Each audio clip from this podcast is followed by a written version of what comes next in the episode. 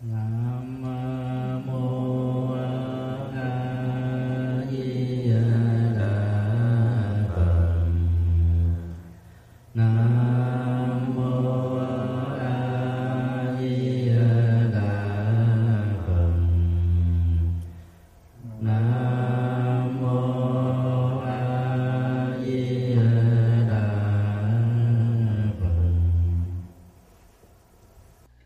nhất thì à, chúng tôi chân thành cảm ơn anh Tâm và chị Bích Kiều đã tạo à, điều kiện cho cái buổi à, pháp đàm hôm nay được diễn ra tại tư gia của anh Minh Tâm.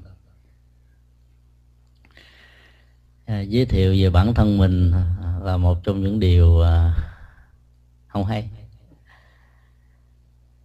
theo đề nghị của anh Minh Tâm thì chúng tôi xin ờ, nói ờ, đôi điều.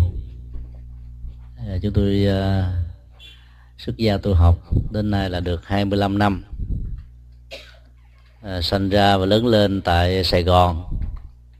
Hiện nay thì đang giảng dạy ở các trường cao đẳng Phật học, cao cấp giảng sư và học viện Phật giáo Việt Nam thì trong uh, rất nhiều năm qua đó thì uh, chúng tôi uh, uh, chuyên về việc giảng dạy cho tăng ni là chính.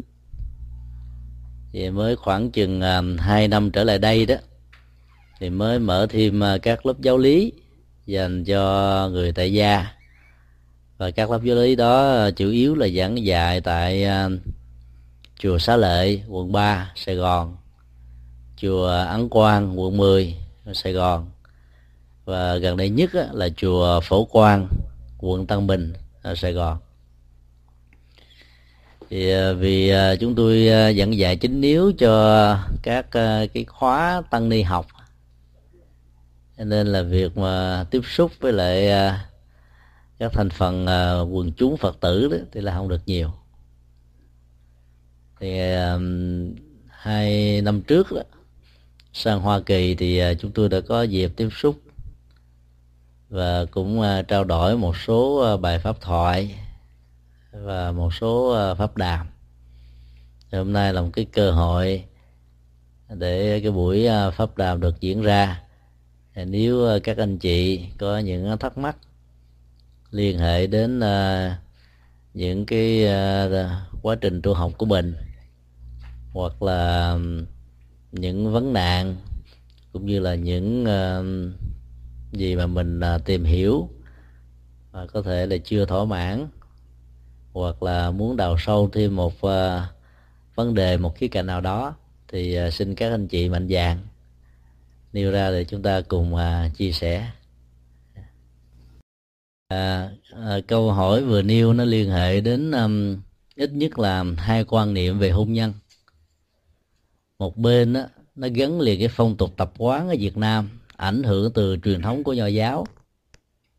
Và một bên nó, nó ảnh hưởng đến ờ, phong cách hành trì của những người phật tử.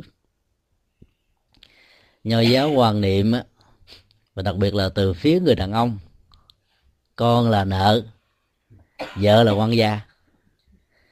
Cho nên khi ờ, lập thông thú với người tình từ một người ờ, bạn tình trở thành một người bạn đời. Thì nếu một người phật tử mà bị ảnh hưởng cái truyền thống của nho giáo như vừa nêu đó sẽ cảm thấy là người bạn đời của mình nó trở thành như một gánh nặng. Gánh nặng đó, đó nó làm cho cái xúc cảm trong à, sinh hoạt và đời sống gia đình nó trở nên rất là căng thẳng. Bởi vì khi mình xem cái người thương người thân nhất của mình là quan gia trái chủ đó mình là làm công việc đó một cách bất đắc dĩ thôi. Ví dụ như là các cái trách nhiệm sinh hoạt trong uh, gia đình làm hoàn toàn với một cái tâm không thoải mái. Rồi nghĩ rằng là đây là như là một kẻ thù của mình. Nếu mình không làm những cái trách nhiệm đó thì có thể là bị lên án bị kết tội. Do đó ý nghĩa của tình thương ý nghĩa của tình thân ý nghĩa ờ, tối thiểu nhất là của tình nhân đạo nó không có cái quan niệm ờ, quan gia trái chủ trong quan hệ vợ chồng nó sẽ dẫn đến cái quan niệm kéo theo. Mà cái vế đầu nó là được nêu ra, đó là con cái như hoa trái của tình yêu hay trở thành như là lựu đạn của ờ, hôn nhân vậy đó. Cho nên là gọi là là nợ. Và chính vì thế mà các mối quan hệ gia đình hôn nhân đó phát xuất từ một cái khế hước xã hội bắt đầu từ hai trái tim yêu thương, dẫn đến cái sự đồng thuận của họ tộc. Làng sớm đó, nó không còn là một cái à, ý nghĩa đẹp như lúc mà hai người đến với nhau. Mà một nhà thơ hồ giới đã nói cái thở ban đầu lưu luyến ấy nghìn năm hồ dễ mé ơi quên. Vì mỗi khi nhớ đến là nợ quan gia. Rồi đó nó rất là căng thẳng, mỏi mệt. Và cái cơ hội và điều kiện dẫn đến sự phá vỡ cái văn gia trái chủ cũng như là nợ nần đó đó. Nó gần như là nó cái ngòi nổ có sẵn ở trong mọi gia đình. Quan điểm này nó tạo ra một cái ờ, cái cách sống mà mỗi khi có một cái bế tắc khó khăn hay là cái gút mắt gì đó giữa vợ và chồng á, thì người chồng sẽ nghĩ rằng là người vợ mình là quan gia cho nên tới đây để đòi nợ mình báo nợ mình. Và do đó đổ dồn hết tất cả mọi uh, cái đổ dở đó ở trên trách nhiệm và vai trò của người vợ trong cái đó là không thấy rằng là bất kỳ một uh, sự thành công thất bại à, hạnh phúc hay khổ đau nó đều có sự tác động ảnh hưởng trực tiếp của từ hai phía. Và do đó đó là những người phật tử thì à, chúng ta phải à, thực tập theo cái truyền thống quan niệm vợ và chồng ở trong đạo phật. Cái bài kinh căn bản nhất về đạo lý vợ chồng đó được đức phật nói cho à, một à, cô dâu. Mà cô dâu này là bất hiếu với lại cha mẹ chồng. Cha mẹ chồng thì à, rất là hiếu kính tam bảo là một người nhân từ đạo đức mà lại có một cô con dâu như thế cho nên ông khổ tâm lắm. Thì nhân cơ hội khi đức phật đến thăm viếng nhà nhận lễ vật cúng dường đó thì à, ông mới đặt câu hỏi đó ra là thế nào để có một cái đời sống vợ chồng lý tưởng à, những tư cách làm vợ làm chồng như thế nào để cho hạnh phúc nó được à, bền lâu. Thì đức phật có nêu ra bảy loại hình à, người vợ. Ở trong đó đó cái loại hình thứ tư đó khá ấn tượng như là vợ như là người bạn đường.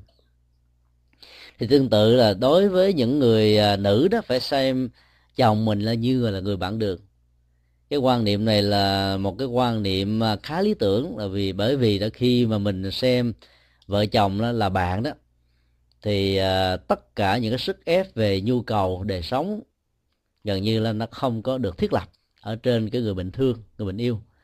Và hầu như là mình muốn uh, buông ra mang đến công hiến để à, tạo cái sự thỏa mãn, hạnh phúc ở cái người được mình quan tâm, ở đây là vợ hay là chồng. Còn khi mình quan niệm vợ và chồng như là quan gia thì hầu như là mỗi sự phục vụ là mang tới niềm vui cho người đó như là một sự cưỡng chế đó, bất đắc chỉ kế tiếp nữa là khi à, mình sống và quan niệm người kia như là một người bạn đó, thì hầu như đó là nó không có những cái cái khuynh hướng tâm lý là mình muốn uh, rút rỉa ở từ người đó mà mình muốn mang đến hiến tặng cho người đó nhiều hơn. Cái cái quan niệm này nó sẽ làm cho tình yêu nó rất là lâu dài bền bỉ và có nhiều cái giá trị. Và nó có thể hung đúc cái tinh thần cho cả hai đi trên con đường uh, có nhiều ý nghĩa hơn. Cái quan niệm vợ chồng như là bạn đường đó nó còn có một giá trị quan trọng hơn nữa là nó không kết thúc cái cuộc tình ở chỗ là khi mà nhan sắc của cả hai bị phai tàn hoặc là gia tài sự nghiệp, phương tiện, điều kiện kinh tế đó như là một trong những cái hấp lực có thể có đối với một số đôi vợ chồng trẻ. Nó không còn là cái nỗi ám ảnh liên hệ đến tuổi thọ hay là yếu thọ của mối hôn nhân. Và hai bên xem với nhau trước sau như là người bạn đó thì rõ ràng cái cái sức nặng về à, tính dục là sức nặng về kinh tế sức nặng về nhan sắc à, sức nặng về những cái nhu cầu xã hội khác đó nó không còn là mối đe dọa cho hạnh phúc cho hôn nhân. Do đó là người phật tử thì chẳng những chúng ta không quan niệm à, quan gia và nợ đối với vợ và đối với bà con mà phải xem rằng là à, đến với nhau đó thì bắt đầu bằng một cái nhân duyên. Nhân duyên đó không nhất thiết là nó có gốc rễ từ một đời sống quá khứ mà phần lớn người Việt Nam thường quan niệm khi đến với nhau chắc lẽ là kiếp trước đời trước một là ông thiếu nợ mình hai là mình thiếu nợ ổng. Và phải à, cắn răng chịu đựng với nhau thay vì có nhiều à, vợ chồng á, sống không hòa thuận chỉ cần à, à, quan hệ với nhau để mà điều chỉnh thì họ cứ nghĩ là trả nợ thôi ráng mà cắn răng chịu đựng rồi cuối cùng á, mình làm cho cái người mình thương trở thành ra một một người không còn là chính họ nữa. Với nhiều thói hư tật xấu và mình là cái nơi mà chứa đựng hết tất cả những thứ đó. Tức là một cái phương tiện tốt để cho thói hư tật xấu đó được phát triển. Và từ đó nó dẫn đến một cái tình trạng rất tiêu cực ở rất nhiều người đàn ông. Quan niệm con hư tại mẹ cháu hư tại bà. Tại vì đây là quan gia trái chủ không chứ đâu phải là ông muốn à, mà ông phải buộc chấp nhận những thứ ông không muốn. Trong khi đó chúng ta thấy rằng là nếu mình chấp nhận quan niệm của nho giáo là đúng đó thì người nữ được quyền nói ngược lại chồng là nợ. À, và con á, là quan gia. Thì chắc chắn là có lẽ không có ông chồng nào ông nghe câu đó đó mà ông cảm thấy thoải mái thích thú được hết. Thì tương tự cũng như thế là việc mà xem quan gia nợ đối với vợ con đó là một quan niệm cần phải được điều chỉnh cũng rất may mắn là khi ờ, các anh chị và nhiều người khác đó, có mặt tại những ờ, quốc gia mà quyền bình đẳng xã hội trên cơ sở và trên những cái điều kiện để phát triển cho cái quyền bình đẳng giới tính đó, nó được đề cao. Thì lúc đó đó cái tính cách gia chủ của người chồng đó, áp đặt trên người vợ nó được giảm thiểu đi khá nhiều. Chúng tôi thỉnh thoảng có xem một vài cái thống kê xã hội học ở tại các nước phương tây. À, đối với những cái gia đình người việt nam và người châu á nói chung à, có mặt ở trên cái nền tảng văn hóa phương tây.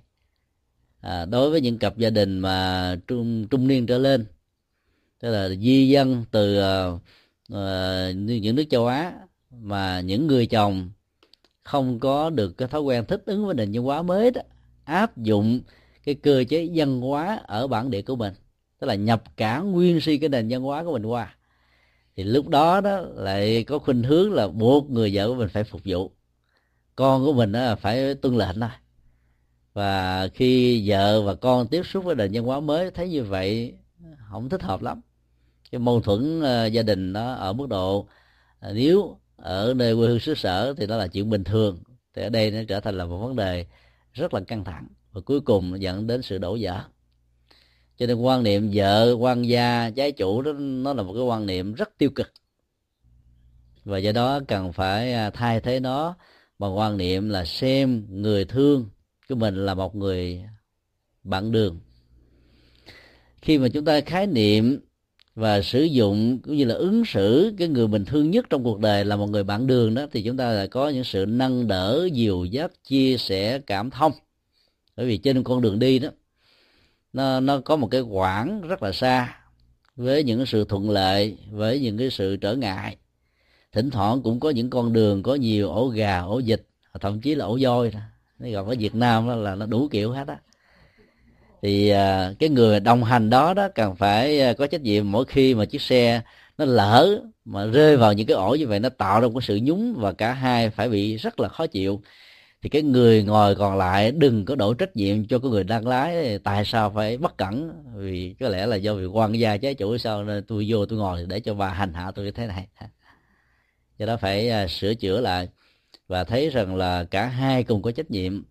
Và những cái cuộc mà lỡ bị à, sốc, lỡ bị vấp, lỡ bị nhảy, lỡ bị quán tính của chiếc xe nó đưa mình tới phía trước, va chạm vào thành xe này nọ, thì cũng phải quan hệ bỏ qua thôi, vì nó là cái trách nhiệm chung và nó cũng là cái nỗi đau chung. Ý niệm của người bạn đường nó còn gợi chúng ta về một cái tiến trình. Mà trên đó hai người cùng đi về một hướng. Cùng uh, sống trên một lý tưởng. Cùng hướng về một con đường uh, tâm linh.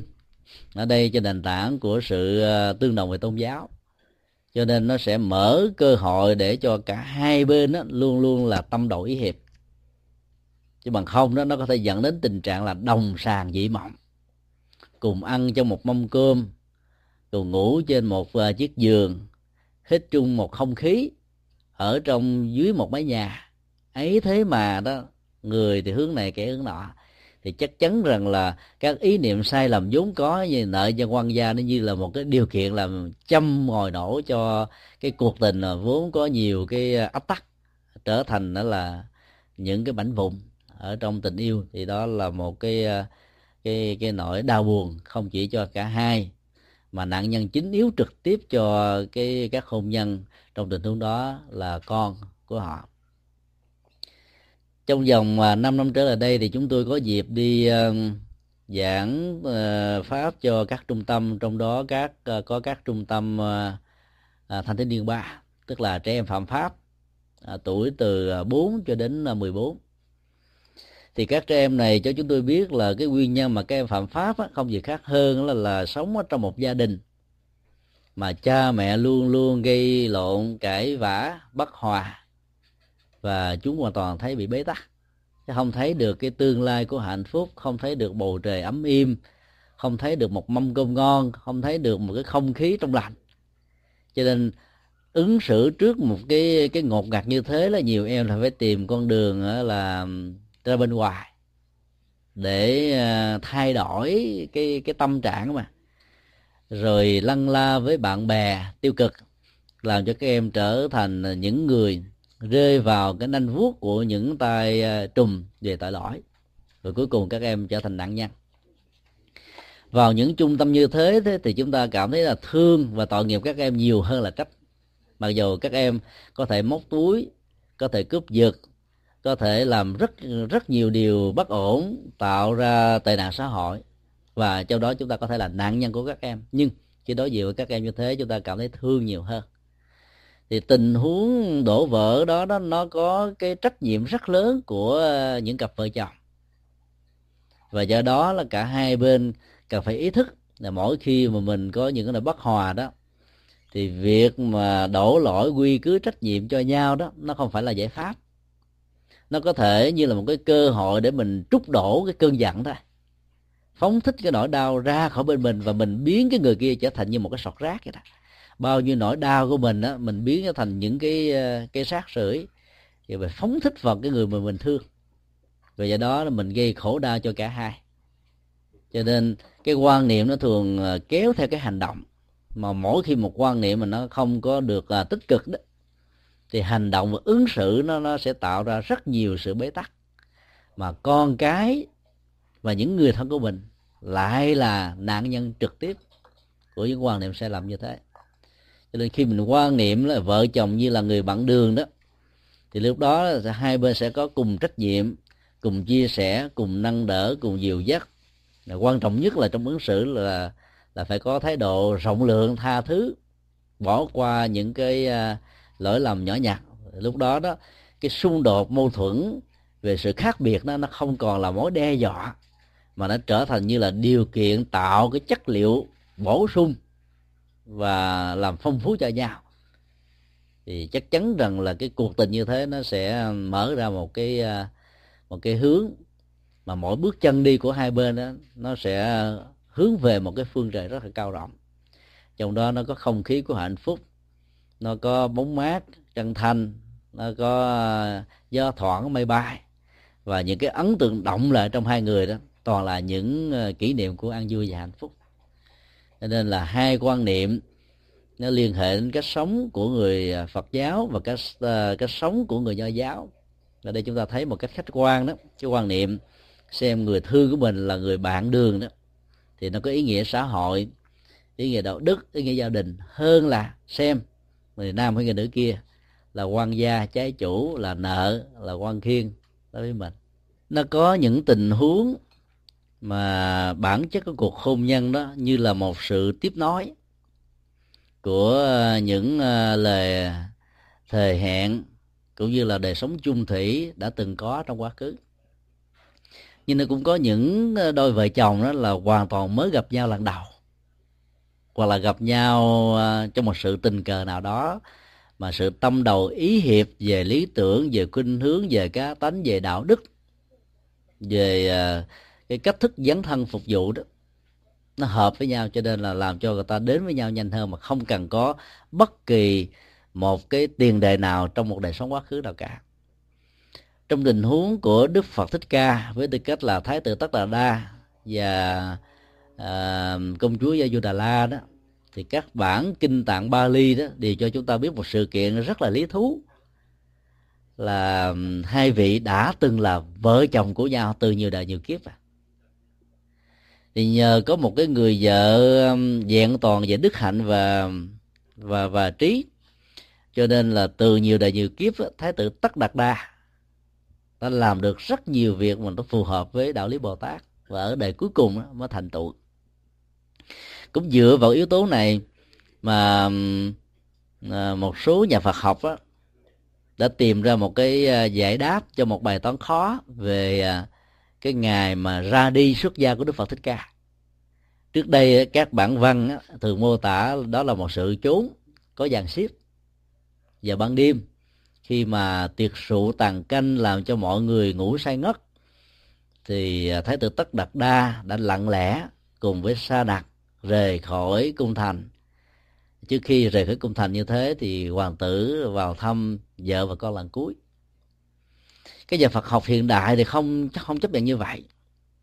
Thấy rằng là nếu mình chấp nhận quan điểm Gia Du Đà La và Tất Đạt Đa đã từng là vợ chồng của nhau nhiều đời nhiều kiếp, có tâm đầu ý hợp và bất kỳ mỗi một thành công nào của Tất Đạt Đa đều có bàn tay trực tiếp hay là gián tiếp của Gia Du Đà La, thì việc đi tu lần này nó là phải là sự sắp đặt và đạo diễn của hai người.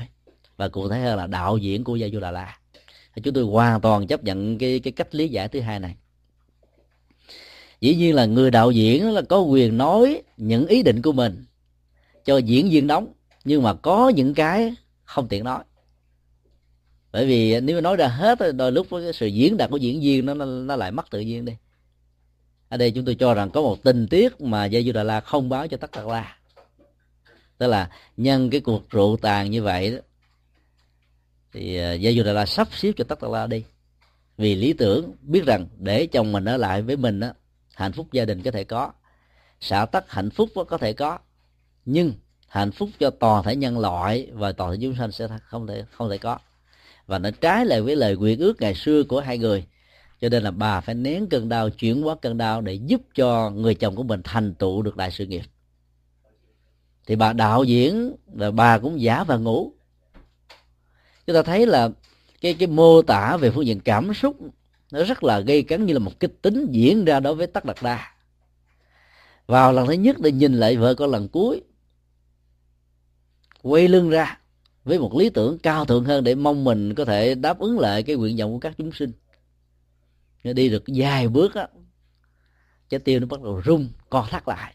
Tất là đau quay lại lần thứ hai để nhìn và tạ từ rồi cuối cùng phải mạnh dạng vì lý tưởng để ra đi. Sau khi đi được vài bước lần thứ ba tất là ra quay trở lại để nhìn lại vợ con lần cuối.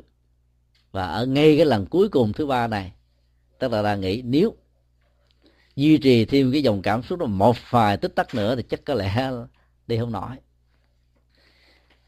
Trong cái tình tiết mà gia du đà la đạo diễn mà không cho tất là đã biết á, là bà đang thức nhưng giả vờ là người đang ngủ. Ở trong tim của bà có thể rỉ chảy rất nhiều các giọt nước châu nhưng mà bên ngoài đó trở thành như một người tỉnh bơ dững dưng như không có chuyện gì cả. Chúng ta đặt về một giả thuyết nếu lúc đó gia dù là làm mở mắt ra khiều đứa con mới sanh một ngày đầu lòng. Cho nó hòa khóc lên và gia du là la cùng khóc. Chắc chắn rằng tất đặt đa không tài nào đi nổi vì người thương vợ, thương con, thương xã tắc, thương quê hương. Nhưng mà lòng thương chúng sanh nhiều hơn. Cho nên á, gia dù đà la là biết được tâm trạng của chồng mình và phải ứng xử bằng một cái đạo diễn mà có những tình tiết. Người chồng diễn viên xuất sắc của mình không biết được. Cũng nhờ như thế mà cái việc ra đi của ngài xuất gia đó được thành công các bản dân ở trong uh, sử liệu Phật giáo không mô tả là sau khi Tất Tần Đa đi á, Gia Du Đà La đã khóc như thế nào chuyện đó không có đề cập. Vì nó có thể không quan trọng nhưng mà chúng ta vẫn biết là tình cảm của người nữ khi phải chia tay với người thương rất lý tưởng của mình chắc chắn là nỗi đau nó nó nó nhiều gấp rất là nhiều lần so với người nam. Cũng như thế mà cuộc uh, ra đi đó đã mang lại cái kết quả của sự giác ngộ như vậy, trong tình huống này là cái sự hôn nhân của tất đạt đa và giới la không phải là hôn nhân đầu tiên. Mà nó có ờ, di mơ rễ má của nhiều đời trước. Và do đó, ngay cái ngày tất đạt đa trở về với tư cách là một bậc giác ngộ gia du đà la rất mừng và không nén được hết tất cả những dòng cảm xúc của mình. Cho nên bà đã tới bên cạnh đức phật, ôm chầm vào đức phật mà khóc không cách rất là sướt mướt mà trong vòng 6 năm qua. Bao nhiêu là lời à, dợm hỏi của nhiều vương tôn công tử để đòi cưới bà. Không có cái gì có thể làm cho bà chạnh lòng rơi nước mắt. Mà sự có mặt của người chồng đã được giác ngộ theo sự à, sắp xếp của mình đã làm cho bà không kìm được. A nan rất là sốt ruột nói thôi đừng đừng đừng có đừng, đừng có tiếng là đức phật đừng có ôm đức phật. Vì ngài đã vừa giác ngộ rồi. Đức phật nói a nan hãy lùi ra cái để cho gia du đà la làm những gì mà nàng muốn. Ờ, những cái tình tiết mô tả như thế cho chúng ta thấy rằng là cái tình cảm giữa ờ, ngài tất đạt đa và du đà la nhiều đời kiếp đó, nó nó đã trở thành giống như là nước và sữa gắn bó keo sơn tâm đầu hiếu hiệp còn những cái tình huống mà cuộc hôn nhân nó diễn ra ở trong đời này như là mới gặp nhau lần đầu tiên. Và với những cái sự ờ, đồng thuận về cá tánh lý tưởng lập trường nó có thể làm cho người ta tiến với nhau một cách xa hơn, nhanh hơn. Tuy nhiên, cũng có những cái tình huống hai người cá tính khác nhau trời và vực, như là lửa và nước. Đêm và ngày, sáng và tối mà người ta vẫn tới với nhau rất là nhanh. Là bởi vì cái sự thu hút giới tính về phương diện tâm lý học đó ở trong giai đoạn đầu là cái gì khác biệt nó sẽ tạo ra một mình tảng là gây sự chú ý cho người còn lại. Và do đó đó sự tiến gần và dẫn đến cái hôn nhân trong tình huống này nó sẽ khó có thể có tuổi thọ.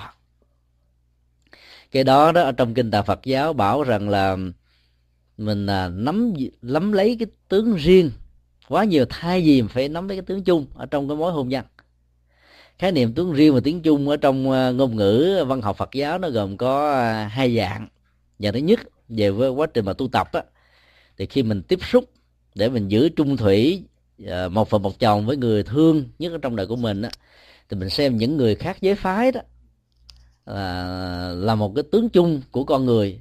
Tướng chung đó không phải là tướng chung của người nam tướng chung của người nữ tướng chung của người việt nam tướng chung của người mỹ vân vân. Chỉ là tổng thể là một con người thôi chung nhất như thế để không có bất kỳ một sự thu hút giới tính nào có thể thiết lập được ở cái người và lẽ ra cái tình cảm không nên thiết lập ở người đó để đảm bảo được sự chung thể và hạnh phúc lâu dài.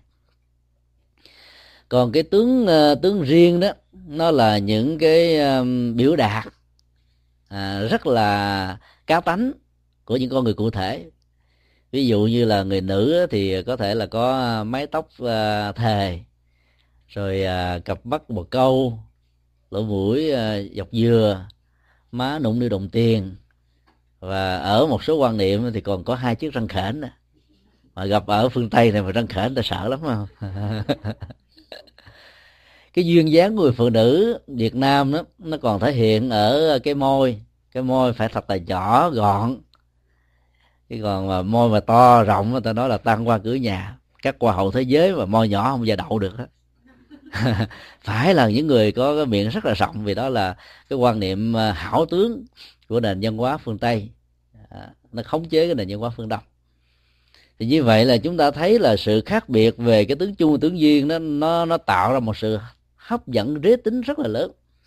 Mà muốn có được cái hạnh phúc lâu dài đó thì đức phật dạy là chúng ta phải quan niệm là đừng có bận tâm để ý tới quá nhiều về cái tướng riêng thì bởi vì thỉnh thoảng á, nhiều khi chúng ta thương có cặp mắt mà chúng ta thương luôn cả con người đó. Với những cái thói hư tật xấu với những cái cá tánh cá biệt với những cái điều mà nó hoàn toàn ờ, khác biệt với chúng ta thì hạnh phúc và cái con đường ờ, đi đến hạnh phúc của hai người đó khó có thể được thiết lập và khó có thể được đảm bảo một cách lâu dài lắm. Cho nên cái người mà bận tâm quá nhiều vào những cái tướng riêng của cái người khác giới phái đó thì nó tạo ra những cái rắc rối xã hội và nó khó thể thiết lập được cái ờ, tình trạng bền bỉ trong hôn nhân lắm. Thì trong những cái tình huống mà thuốc giới tính ban đầu đó thì những cái tướng riêng đó nó trở thành là cái cái ấn tượng nổi bật nhất. Càng khác biệt với mình như chừng nào thì mình càng quan tâm chú ý. Chứ còn nếu người đó là bản sao hay là giống như mình thì mình không thấy ấn tượng lắm. Nhưng mà khi đến với nhau rồi đó thì nó mới tạo ra nhiều sự rắc rối, và có như vậy, nói tóm lại là trong những cái cuộc hôn nhân mà sự ờ, chung thủy một vợ một chồng từ nhiều đời kiếp đó, nó sẽ làm cho hai người đó là chờ đợi lẫn nhau đến với nhau bằng cách rất là tình cờ rất là ngẫu nhiên mà uh, rất là khó lý giải. Mặc dầu có thể là sự chênh lệch về ờ, uh, vóc hình vai trò vị trí xã hội thậm chí luôn là cả tuổi tác mà người ta vẫn có thể chờ đợi với nhau. Vì vì họ đã từng là vợ chồng của nhau. Ở trong ờ, kinh Bali nó có một cái bài kinh ờ, có một đôi vợ chồng uh, tuổi trung niên thôi. Ông chồng bị bệnh vì ông thương bà vợ thương đắm thương đuối mà hai người rất là chung thủy với nhau. Cho nên càng uh, nhớ tưởng đến bà vợ thì ông ta lại càng bệnh nặng nhiều hơn. Thì trước cái khi mất đó thì ông mới tâm sự với vợ này em à khi mà anh qua đời đó em có thể hứa với anh một câu là không có tái bước lần thứ hai với bất kỳ một người nào khác. Em có thể hứa với anh điều đó hay không? Thì cô vợ nói là, bao nhiêu năm chúng ta chung sống với mấy mặt con như thế này mà anh còn hỏi một câu dư thừa như thế? Điều đó làm cho em cảm thấy rất là buồn vì anh chưa hiểu và chưa tin được em. Ông ta mới nói rằng là, anh tin. Nhưng mà sau khi anh chết rồi đó, gia tài này có thể bị suy sụp con cái chúng ta cần phải có uh, công an việc làm mà em lại không có thể chu cấp được việc đó. Cho nên trong sự suy sụp về kinh tế một người nào đó đến như là một kẻ anh hùng gian đỡ hết tất cả các thứ thì em có thể bị chạnh lòng hay không? Thì cô ta nói chuyện đó cũng không thể nào có. Bởi vì khi một người đã thỏa mãn với được hạnh phúc với cái người mình thương rồi đó thì giàu cho những cái khác nó có thể cao hơn đẹp hơn người ta cũng không màng đến nữa nói như thế mà ông vẫn chưa an tâm. Bà vợ mới đề nghị thôi bây giờ vợ chồng mình đến gặp như lai thế tôn. Ngài đang ở cách chúng ta khoảng chừng à, vài cây số đi bộ thôi. Thì em sẽ cho người gia nhân kiệu anh đến đó. Và với sự trả lời của như lai thế tôn thì em tin chắc rằng là anh sẽ tin được tấm lòng của em đối với anh như thế nào. Thì khi hai vợ chồng đến vào sáng sớm và hỏi à, à lý do là sao mà ông bà đến sớm vậy? Thì cô vợ mới kể là hết đầu được câu chuyện và đức phật đã xác tính rằng là những điều mà vợ của ờ, người bệnh nhân đang nói đó là hoàn toàn đúng sự thật. Ông ta nghe, ông ta mừng quá, xuất hẳn mồ hôi, cái hết bệnh luôn. Đó là một câu chuyện có thật. Thì nhân đó ông ấy nói là bạch như lai thế tôn thôi, xin ngài dạy cho con cái phương pháp nào để ờ, chúng con ờ, đề xa là vợ chồng của nhau nữa.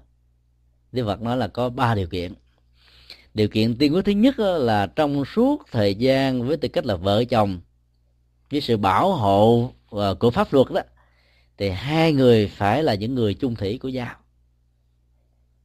Không hề có những cái tơ tưởng ờ, thậm chí là ngoại tình trong tâm tưởng diễn ra.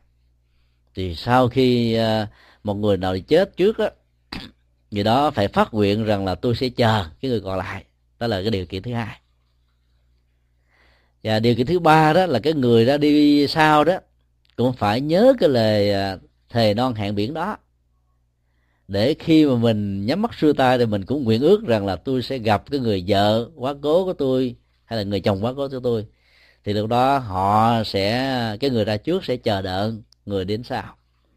Thế đó là lý do mà chúng ta thấy là tại sao có nhiều người đó tìm kiếm một mô hình người lý tưởng mà hỏi cái lý tưởng của họ là cái gì thì họ không vạch ra được nhưng mà cái người a này tới người b người b tới người c tới biết bao nhiêu là giai nhân uh, tuyệt sắc rồi gia tài sự nghiệp tính tình đạo đức hoàn thiện không thiếu cái gì hết mà người đó vẫn không ưng. Bởi vì cái mô hình cái người lý tưởng mà họ thề non hẹn biển trước khi qua đời nó không phải là người này. Cho nên họ không lý giải được nhưng mà họ không ưng được. Và cuối cùng họ trở thành là cái người ở giá. là bởi vì cái người đi sau đó có thể thất hứa. Có thể thất hứa. Lúc mà người kia đang hấp hối đó, thì sợ người này là về là báo báo mộng báo thù hoặc là phá tan cái hôn nhân. Cho nên là phải ráng mà hứa. Hứa xong rồi cái nút lại hứa luôn. Do đó là cái người chờ đợi kia không biết đâu mà tìm. Tìm hoài mà người kia vẫn ẩn nấp làm sao mà có được. Như vậy là ba yếu tố để tạo ra một cái hôn nhân mà nó có dây mơ rễ má về tình yêu trong đời sống quá khứ chung thủy đó. Thì cái sự chung thủy và lời thề thề ước trước khi qua đời. Tuy nhiên nó cũng có những cái tình huống là thề ước trước khi qua đời như thế nó cũng rất là nguy hiểm mà những người thân còn lại phải ý tứ để hỗ trợ. À, cách đây khoảng uh, 6 tháng chúng tôi có xem cái tờ báo nói về à, một cái cặp uh, tình nhân rất là à, lâm ly bi đát anh chàng thanh niên vừa chuẩn bị tốt nghiệp cao học thiếu nữ đó vừa tốt nghiệp cử nhân. Và hai người hẹn hứa với nhau là khoảng một tháng nữa thì hôn nhân chính thức sẽ được diễn ra. Một hôm nọ dìu dắt tay nhau trên bờ sông hàng châu đó thì thấy một cái bé nhỏ bị rớt xuống sông nước chảy xiết quá. Thì à, người tình nam này cảm thấy động lòng nhảy xuống để cứu. Vì cái mức độ nước xiết quá mạnh mà anh ta là không phải là người bơi giỏi. Cho nên anh ta cũng bị lặn hụt. Thì khi đẩy đứa bé được lên trên bờ cô tình nhân nữ này uh, vừa nắm được đưa cái cậu bé nhỏ lên bờ thì cô ta cũng rớt xuống luôn và hai người phải vật lộn với lại cái cơn uh, nước lóc. Cuối cùng là xác của anh ta bị chết. Phát hiện ba ngày sau, còn cô ta đó thì được cấp cứu và chết trong bệnh viện mấy giờ sau đó. Thì gia đình của um, hai cô cậu này đó đã tổ chức cái lễ đám cưới ngay cái ngày đám tang. Hai cái đám ma để ngay cùng một cái nhà. Và họ đã làm hai hình nộm. Hình nộm mặc cái um, áo cô dâu, hình nộm mặc à, áo chú rể và họ tộc hai bên đứng ra làm lễ cưới như là làm lễ cưới cho người còn sống. Và chúng tôi cho rằng đó là một cái phương pháp hết sức là hay. Bởi vì cái lời thề non hẹn biển mà chưa được thỏa mãn mà chết như vậy là họ sẽ tiếc nuối vô cùng. Và tiến trình tiếc nuối đó sẽ làm cho sự tái sanh nó bị trở ngại. Thì đó sẽ tồn tại dưới dạng thức ngạ quỷ thôi. Thì đó là một sự áp tắc cho nên không biết là có một nhà sư nào đó đã tư vấn, tổ chức lễ đám cưới trong đám tang hay không. Nhưng cái việc làm như thế là nó có hết sức là là có ý nghĩa. Và nó hỗ trợ cho cặp tình nhân này. Ít nhất là họ thỏa mãn trong lúc mà chết cùng với nhau. Thì lúc đó trong đời sau họ sẽ tái sanh ra có thể là tình nhân và trở thành là vợ chồng của nhau tiếp. Nhưng nó thỉnh thoảng sẽ có những tình huống như thế này. Vì hai người à, là chết cho cùng một thời điểm và quyến lý nhân hóa cho nên khi tái sanh nhảy vô chung một cái bào thai thì trở thành là anh em hoặc là chị em của nhau. Thì trong tình huống đó là dân gian Việt Nam mình á tại Việt Nam á, dạy như thế này dầu cho cái cậu ờ, có cậu cậu nam đó có sinh ra sao thì cậu nam vẫn phải được xem là anh ấy vẫn phải xem là là em. Cậu cậu nam sinh ra trước cậu nam vẫn được xem là em. Là bởi vì dân gian chúng ta đã thấy rất rõ là có những cặp tình nhân chết cùng một lúc. Thì họ sẽ tái sanh cùng một chỗ. Bởi vì nó không có cái phương tiện để tìm một cái cái nơi có nghiệp cảm tương ứng với cha và mẹ. Và do đó để tránh tình trạng lộn luân loạn luân ở trong kiếp người đó ta, ta phải cho cái người nữ trở thành vai chị. Để cái tình yêu nó không được thiết lập. Còn người nữ mà thành vai em thì bị thiết lập. Cái đó là các cái quan niệm về đạo đức và luân lý của người, của con người đó, trong tình huống này nó đã tạo ra một sự thay đổi về cộng nghiệp vợ chồng giữa hai bên. Và lúc đó là hai người nó sống rất là khó ứng xử với nhau, mặc dù họ có thể thương nhau. Trong nhiều cái cuộc tình lâm ly trong lịch sử, chúng ta thấy là người anh đã thương người em gái, hoặc là người người người chị gái thương ờ, cậu em trai, là bởi vì nó có những cái quan hệ vợ chồng ở trong một cái đời sống gần nhất mà cái ấn tượng về cái cuộc tình đó vẫn chưa phai nhòa ở trong cái vô thức và tiềm thức của của cả hai. Còn những cái tình huống mà gặp nhau liền và thiết lập cái tình yêu, tình hôn nhân là cũng có những tình huống tồn tại với tuổi thọ rất lâu dài. Có những cái nó cũng có thể dẫn đến những ách tắc, đổ vỡ. Nó tùy theo cái cá tính của hai bên. Cho nên đức phật mới dạy là là là giàu cho trước đây chưa từng là bạn đề của nhau mà muốn hạnh phúc đó, thì à, hai bên đó phải cùng à, năm năm điều kiện thứ nhất là đồng đạo đức. Thế là nếu mà người vợ là người đức độ mà người chồng là kẻ ăn chơi thì trước sau gì cũng phải đổ vỡ thôi. Thứ hai đó là à, đồng hiểu biết. Không nhất thiết là đồng kiến thức dân bằng mà cái sự hiểu biết của hai bên nó phải tương thích với nhau ở một mức độ nào đó để nó không dẫn đến những sự cãi vã và có thể tạo ra sự hiểu biết đồng thuận với nhau được. Cái thứ ba đó là đồng tính, tức là có niềm tin giống nhau, tức là đồng tôn giáo. Một người mà theo thiên chúa, tin mọi sự là áp đặt, rồi ban phước giáng họa của chúa trời, một bên là tin là tự lực, nỗi khổ niềm đau do mình tạo ra, thì không có thể nào mà giải quyết được các vấn đề xã hội gia đình với nhau được thứ tư á, là đồng thí. Tức là hai người phải có cái tâm rộng lượng ngang ngang với nhau. Chứ ông chồng ông kêu quá bà vợ đi bố thí cúng dường chùa riết thế nào cũng phá sản. Ờ, thôi là ly dị. Mặc dầu bà làm chuyện tốt nhưng mà ông cứ nói ông bà đem cái gì mà đi cúng cho mấy ông thầy?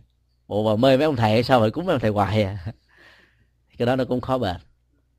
Và cứ cuối cùng đó là nó phải là là là đồng chí tức là cùng chí hướng, lý tưởng à, và những cái khuynh hướng à, phát triển về chí hướng và lý tưởng nó phải ăn khớp với nhau, thì cái cuộc hôn nhân đó, nó mới có thể bền bỉ bền bỉ và lâu dài.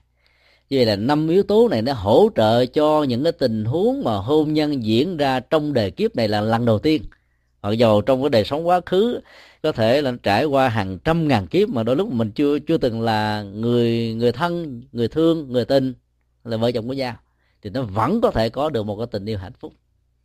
Còn có những cái tình huống đã từng là vợ chồng nhưng mà cái giải quyết về à, bế tắc xã hội bế tắc gia đình mà không không có im ấm đó thì dẫn đến như là một bên là kim là một bên là bị à, một bên đó là súng ống một bên là dao găm một bên là mảng chai một bên là dao uh, hàng rào.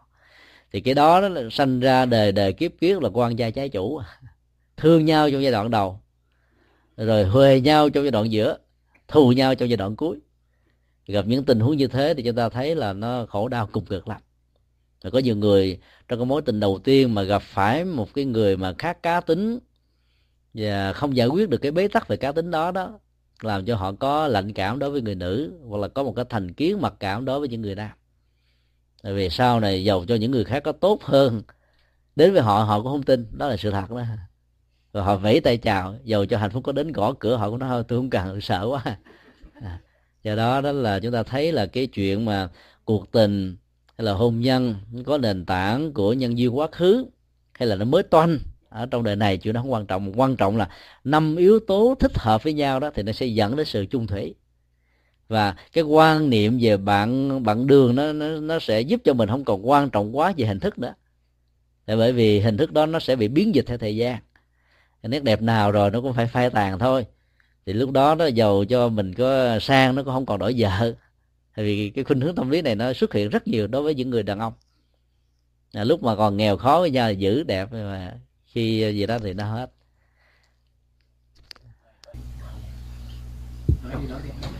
À, thưa thầy à, con có câu hỏi um, à, tiếp theo của cái hồi nãy à, lúc mà thầy nói là đức phật như lai có giảng cho một cái cô dâu nào đó à, là trong cái có bảy cái hình tướng hay là bảy cái hình dạng gì của cô dâu. Thì hồi nãy thầy, chỉ nói một uh, bảy loại. thứ tư à bảy loại. Vậy còn sáu loại kia là như thế nào? Thầy thầy nói sáu loại này đó thì nó có ba loại rất hấp dẫn và ba loại ờ, không hấp dẫn. Thứ nhất là vợ như mẹ. Dĩ nhiên đây không không nói về phương diện tuổi tác mà nó nói về cái thái độ chăm sóc đó.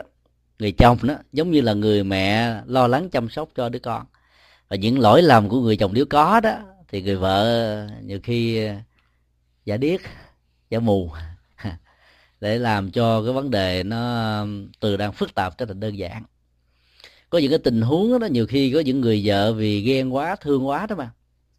Biết rằng là chồng mình có bay bướm rồi à, tấn công đến độ đó mình cúng dường ông chồng mình cho cái người mà mình được xem là đối thủ.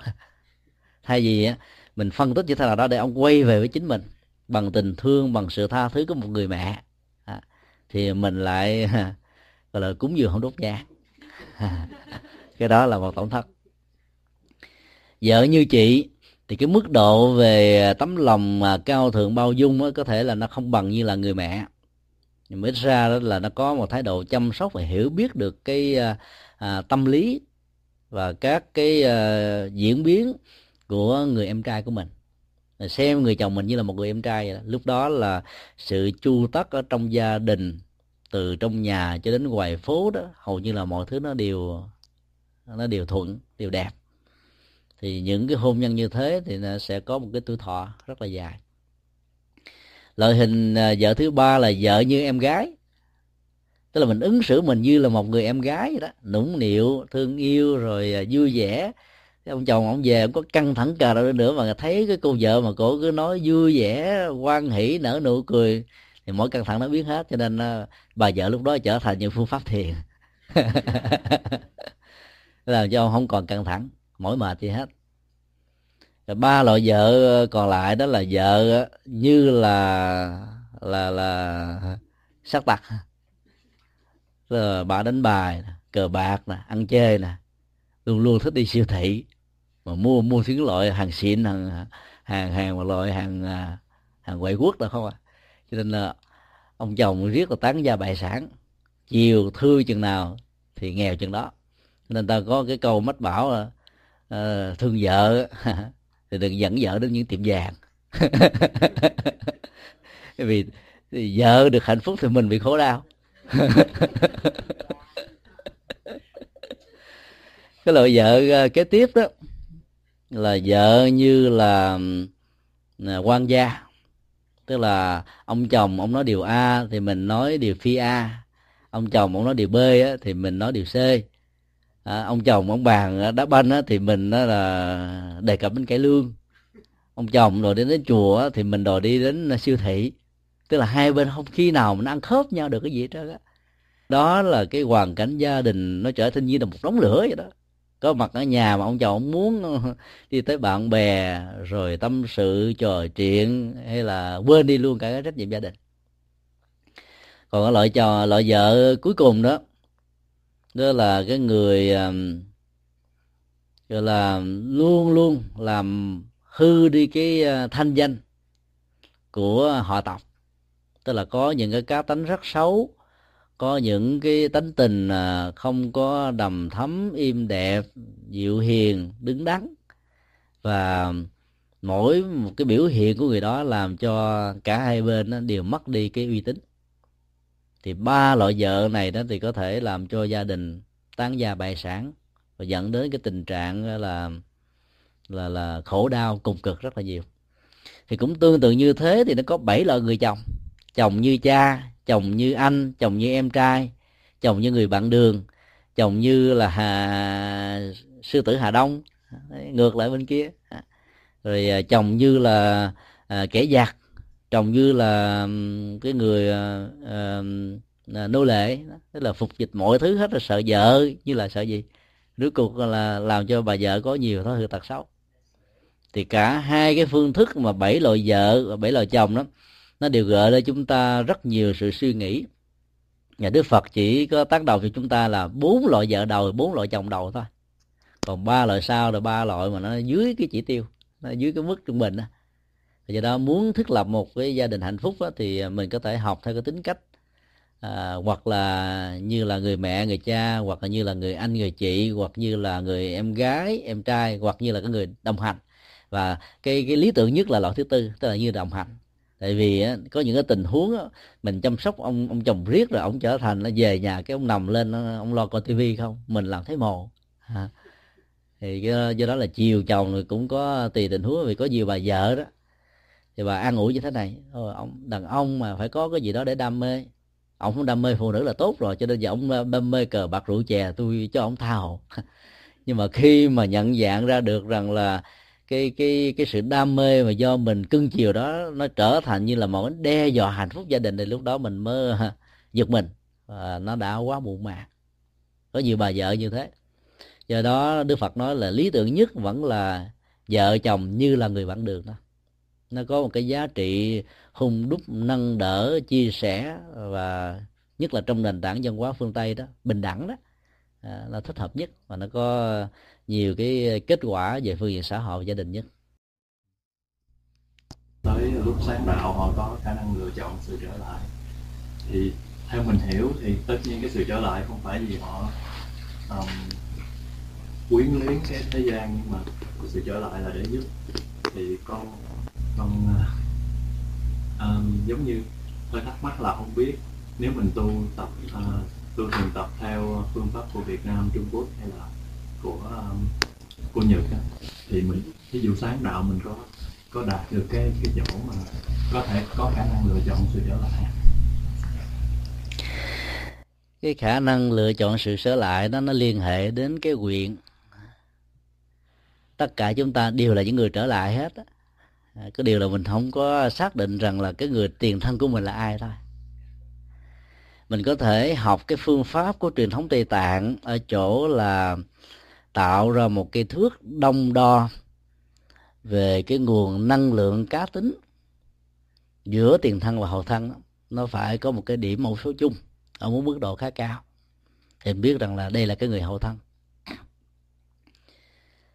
Trên cơ sở nền tảng đó thì à, chúng ta có thể tìm những vị tái sanh của những vị cao tăng Việt Nam ở trong nước, ngoài nước chúng ta không có truyền thống đó, cho nên là các vị đó khi tái sinh trở lại đó là phải bắt đầu bằng sự nỗ lực của bản thân mình mà không có một một sự hỗ trợ nào khác hết á. Do đó có thể thỉnh thoảng thành công, thỉnh thoảng không thành công. Còn ở tây tạng thì họ dựa vào à, cái truyền thống lâu năm, cho nên là khi phát hiện ai là một vị hậu thân đó thì họ đem về phục hoạt lại ở cái tuổi thứ sáu và tuổi thứ bảy để cho người đó có được một cái cơ chế tu học đó, nó có thể nghiêm túc gấp 3 cho đến 10 lần so với một chú tiểu bình thường. Và giờ đó, cái mức độ tâm linh của người này nó nó được tái phục hoạt, giống như cái bình năng lượng nó nó được nạp lại một cách rất là nhanh. Còn các truyền thống Phật giáo khác thì ta không có được, không được, không có được cái cái cơ chế giáo dục như vậy. Trở lại một cái ờ, cảnh giới của đời sống nó thuộc về quyền lực và phải có bản lĩnh, cái quyền lực đó đó thì ờ, mình mới thành công. Ở chỗ là mình biết là mình sẽ đi về đâu. Người tây tạng được huấn luyện, cho nên họ đã thành công về lĩnh vực này. Còn chúng ta, nếu thực tập thì chúng ta cũng có thể được như thế. Ví dụ như là hòa thượng thích trí ờ, trí thủ đó.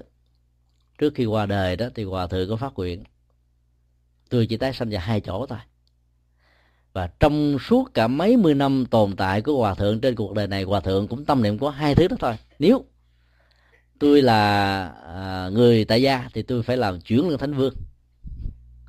Và nếu tôi là người xuất gia tôi phải là tăng thống. Để tôi mới có thể đóng góp hết tất cả những tâm huyết của mình năng lực của mình với cái con đường tu tập mà mình đã trải qua qua hình thức bồ tát đạo từ nhiều đời nhiều kiếp. Cái lời phát nguyện như thế rất là có ý nghĩa mặc dù sau khi hòa thượng mất vào năm 1984 cho đến bây giờ chúng ta chưa biết là chú tiểu nào sinh ra vào năm 1985 trong khoảng thời gian trên lệch từ à, 9 tháng cho đến à, 13 tháng đi là hậu thân của hòa thượng. Thì chắc chắn rằng nếu mình đi tìm một cái người chú tiểu, một vị tu sĩ nào mà có năm sanh như thế, mà có những cái đức hạnh về giới luật, về sự rộng lượng, về sự hỗ trợ đời sống tu tập của những người đồng tu đó thì chúng ta có thể biết đây là hậu thân của hòa thượng. Thì cái nổi tiếng nhất của hòa thượng trí thủ đó là chiêu hiền đại sĩ. Tất cả các nhân tài, dù không phải đệ tử mình, hòa thượng đều nuôi nắng hết để phục vụ cho phật pháp. Thì cái năng lượng cá tính của con người nó không bị mất đi qua cái tiến trình tái sanh. Do đó đó, chúng ta có thể dựa vào yếu tố này để xác quyết rõ là cái hậu thân của hòa thượng là ai. Do đó cái sự chọn lựa đó và cái lời phát nguyện đó, nó sẽ giúp cho mình định được cái nơi mình sẽ tái sanh. Ít nhất là về phương đường của con đường đi. Ở trong uh, kinh Nati Tỳ Kheo có đưa ra một ánh dụ đó. Như có một cái cây chẳng hạn như cây dầu nó có thể rất là thẳng tắp. Nhưng mà nếu mình dùng ờ, thước đo để để quan sát đó, thì nó vẫn có một độ nghiêng nhất định. Dùng một cây cưa một con dao cây búa chặt đứt ngang cây dầu này đó thì cái phản ứng tất yếu đầu đầu tiên của nó là nó sẽ ngã về cái phía nó nghiêng. Chắc chắn vậy thôi. Nếu như mình không có dùng những cái cưỡng lực kéo nó về cái phía đối lập thì nó phải ngã theo cái phía mà nó nó có cái chiều nghiêng có sẵn. Thì uh, kinh tạng Phật giáo cũng nói tương tự như thế. Khi mà cá tính con người được huân tập lặp đi lặp lại một cách có ý thức về một kinh hướng dẫn đến một cái nghề hay là tạo ra một cái tiến trình của lý tưởng đó thì khi chết đó, con người có khuynh hướng sẽ tái sanh vào những môi trường hoàn cảnh mà điều kiện thuận lợi cho nghề nghiệp và lý tưởng này nó có hội đủ để cho điều đó nó được ờ, phát triển một cách ngay từ ban đầu. Tránh những cái tác động tiêu cực từ môi trường điều kiện hoàn cảnh. Và cái quy trình của nhân quả nó sẽ tự diễn ra như thế thôi. Cho nên đó là giàu cho mình à, tu theo truyền thống của mật tông tây tạng hay là thiền tông, hay là tịnh độ tông, nếu chúng ta có nguyện lực và chúng ta muốn tái sanh với hình thức này, hình thức nọ, thì chúng ta cần phải gieo trồng đầy đủ các năng lực về lĩnh vực đó, thì tự động nó sẽ diễn ra theo cái quy trình tất yếu thôi. Thì trong tình huống này chúng ta có thể lấy một cái ảnh dụ trong kinh tạng Bali đó, Đức Phật nói là thay vì chúng ta ngồi à, mơ tưởng một đàn gà, thì điều tốt nhất là hãy làm sao cho có một cái rổ trứng gà với cái sự ấp hoặc là của con gà gà mái gà mẹ hoặc là của các phương tiện ấp trong thời hiện đại này. À, có thể là ấp công nghiệp cũng được nhưng mà nếu cái nhiệt lượng nó đưa vào trong trứng gà đó đủ thì cái phôi thai trong trứng gà này sẽ tạo ra một mầm sống và cuối cùng trở thành một con gà con. Thế là thay thế cái lời nguyện ước bằng những cái nỗ lực gieo trồng hạt giống à, với những cái điều kiện cụ thể cần và đủ đó thì nó sẽ dẫn ra một cái tiến trình như ý muốn của chúng ta. Cho nên ừ, ngay từ bây giờ nếu chúng ta muốn chúng ta vẫn có thể phát nguyện rằng mình trở thành một nhân vật abc ở trong đời sau với hình thức này hình thức nọ. Và phải nỗ lực làm đủ cái tiêu chuẩn như thế thì tự động khi chết là chúng ta sẽ tái sinh ra làm người như thế thôi. Đó. thì ở ở chùa giác ngộ đó có một cô ờ, nghệ sĩ. Đến ngày à, sám hối 14 ngày mùng một nào cũng mang hoa đến cúng thì hỏi sao mà cúng vậy? Thì cô nói là tại vì à, con muốn đời sau sinh ra trở thành công chúa. Nếu công chúa trở thành là người đẹp thì cái nghề nghệ sĩ ca sĩ đó đó mà nếu không có nhan sắc là khó thăng tiến lắm nhất là trong những nước nghèo cho nên đó là cái lời phát nguyện này đó là dĩ nhiên là nó nó có sự tính toán nhưng cái hồi hướng công đức đó mà nó đi về một cái phía cụ thể và nhất định. Và cái gieo trồng hạt giống á, trong hai tình huống này là nó tương thích với nhau thì hoa tượng trưng cho sắc đẹp và tượng trưng cho nét đẹp của người phụ nữ. Và mình cúng hoa như thế, mình hồi hướng cái phước báo công đức cho lĩnh vực đó đó, thì chắc chắn rằng là nó sẽ có một cái chiêu cảm về nghiệp quả thôi. Bên cạnh đó thì mình phần còn phải có theo tinh thần Phật dạy đó là tâm phải quan hỷ, lúc nào cũng nở nụ cười, rồi tùy hỷ với những thành công của người khác thì những yếu tố đó nó làm cho mình không có phiền muộn thì nét đẹp nó mới có, rạng rỡ trên trên gương mặt được là phải tập thêm những đức tính đó với lời phát nguyện và cái hạnh nguyện. Gieo trồng liên tục như thế thì kiếp sau sinh ra nó có thể đạt được một phần hay là mười phần của cái này. Nó tùy theo có ờ, sự cản trở của những cái nghiệp đối lập hay không. Nếu không có nghiệp đối lập thì cái lời nguyện đó nó sẽ diễn ra một cách trọn vẹn. Cho nên đó là để xác định được cái chuyện mà tái sanh theo lời nguyện ước đó, chúng ta có thể làm được và làm bằng cách là chủ động của sự phát nguyện à, thì kết quả nó sẽ đạt được như ý muốn. Dạ.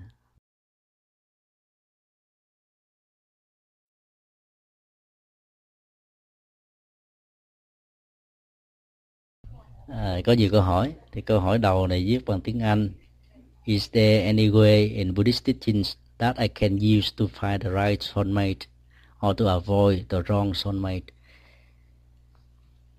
Cái cách mà để um, ứng dụng lời Phật dạy để tìm kiếm cái người uh, bạn đời, bạn tình lý tưởng và để tính tình trạng chọn nhầm người yêu đó thì nó rất là nhiều.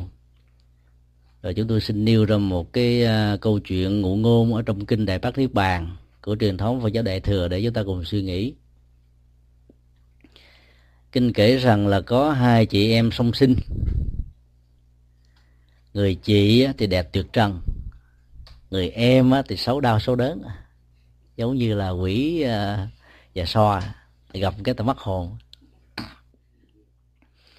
Vì là một câu chuyện ngụ ngôn cho nên là cái tính cách uh, hư cấu của nó có thể sử dụng bất cứ cái gì làm dữ liệu. Mà việc giải mã nó đó nó đòi hỏi đến à, sự vận dụng trí óc của con người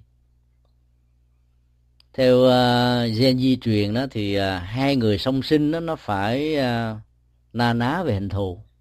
Vì cái cấu trúc ADN đó, giống nhau.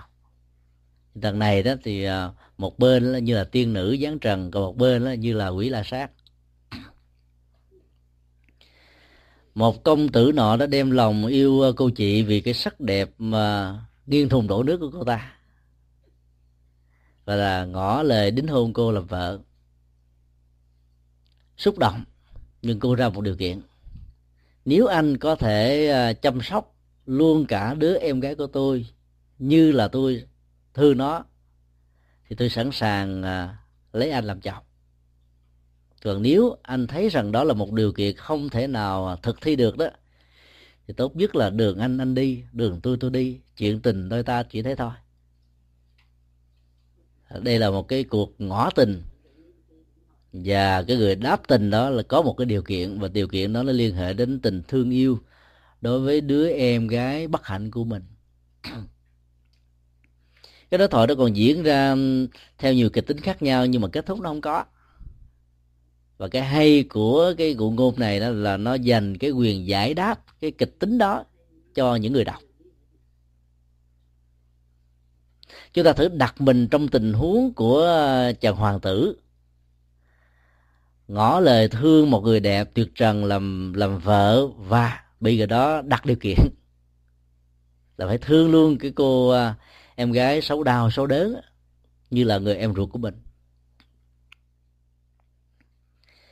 Chúng ta thấy là bản chất của câu chuyện ngụ ngôn nó gợi lên chúng ta về à, một cái triết lý rằng là ở trong mỗi con người nó đều có hai gương mặt.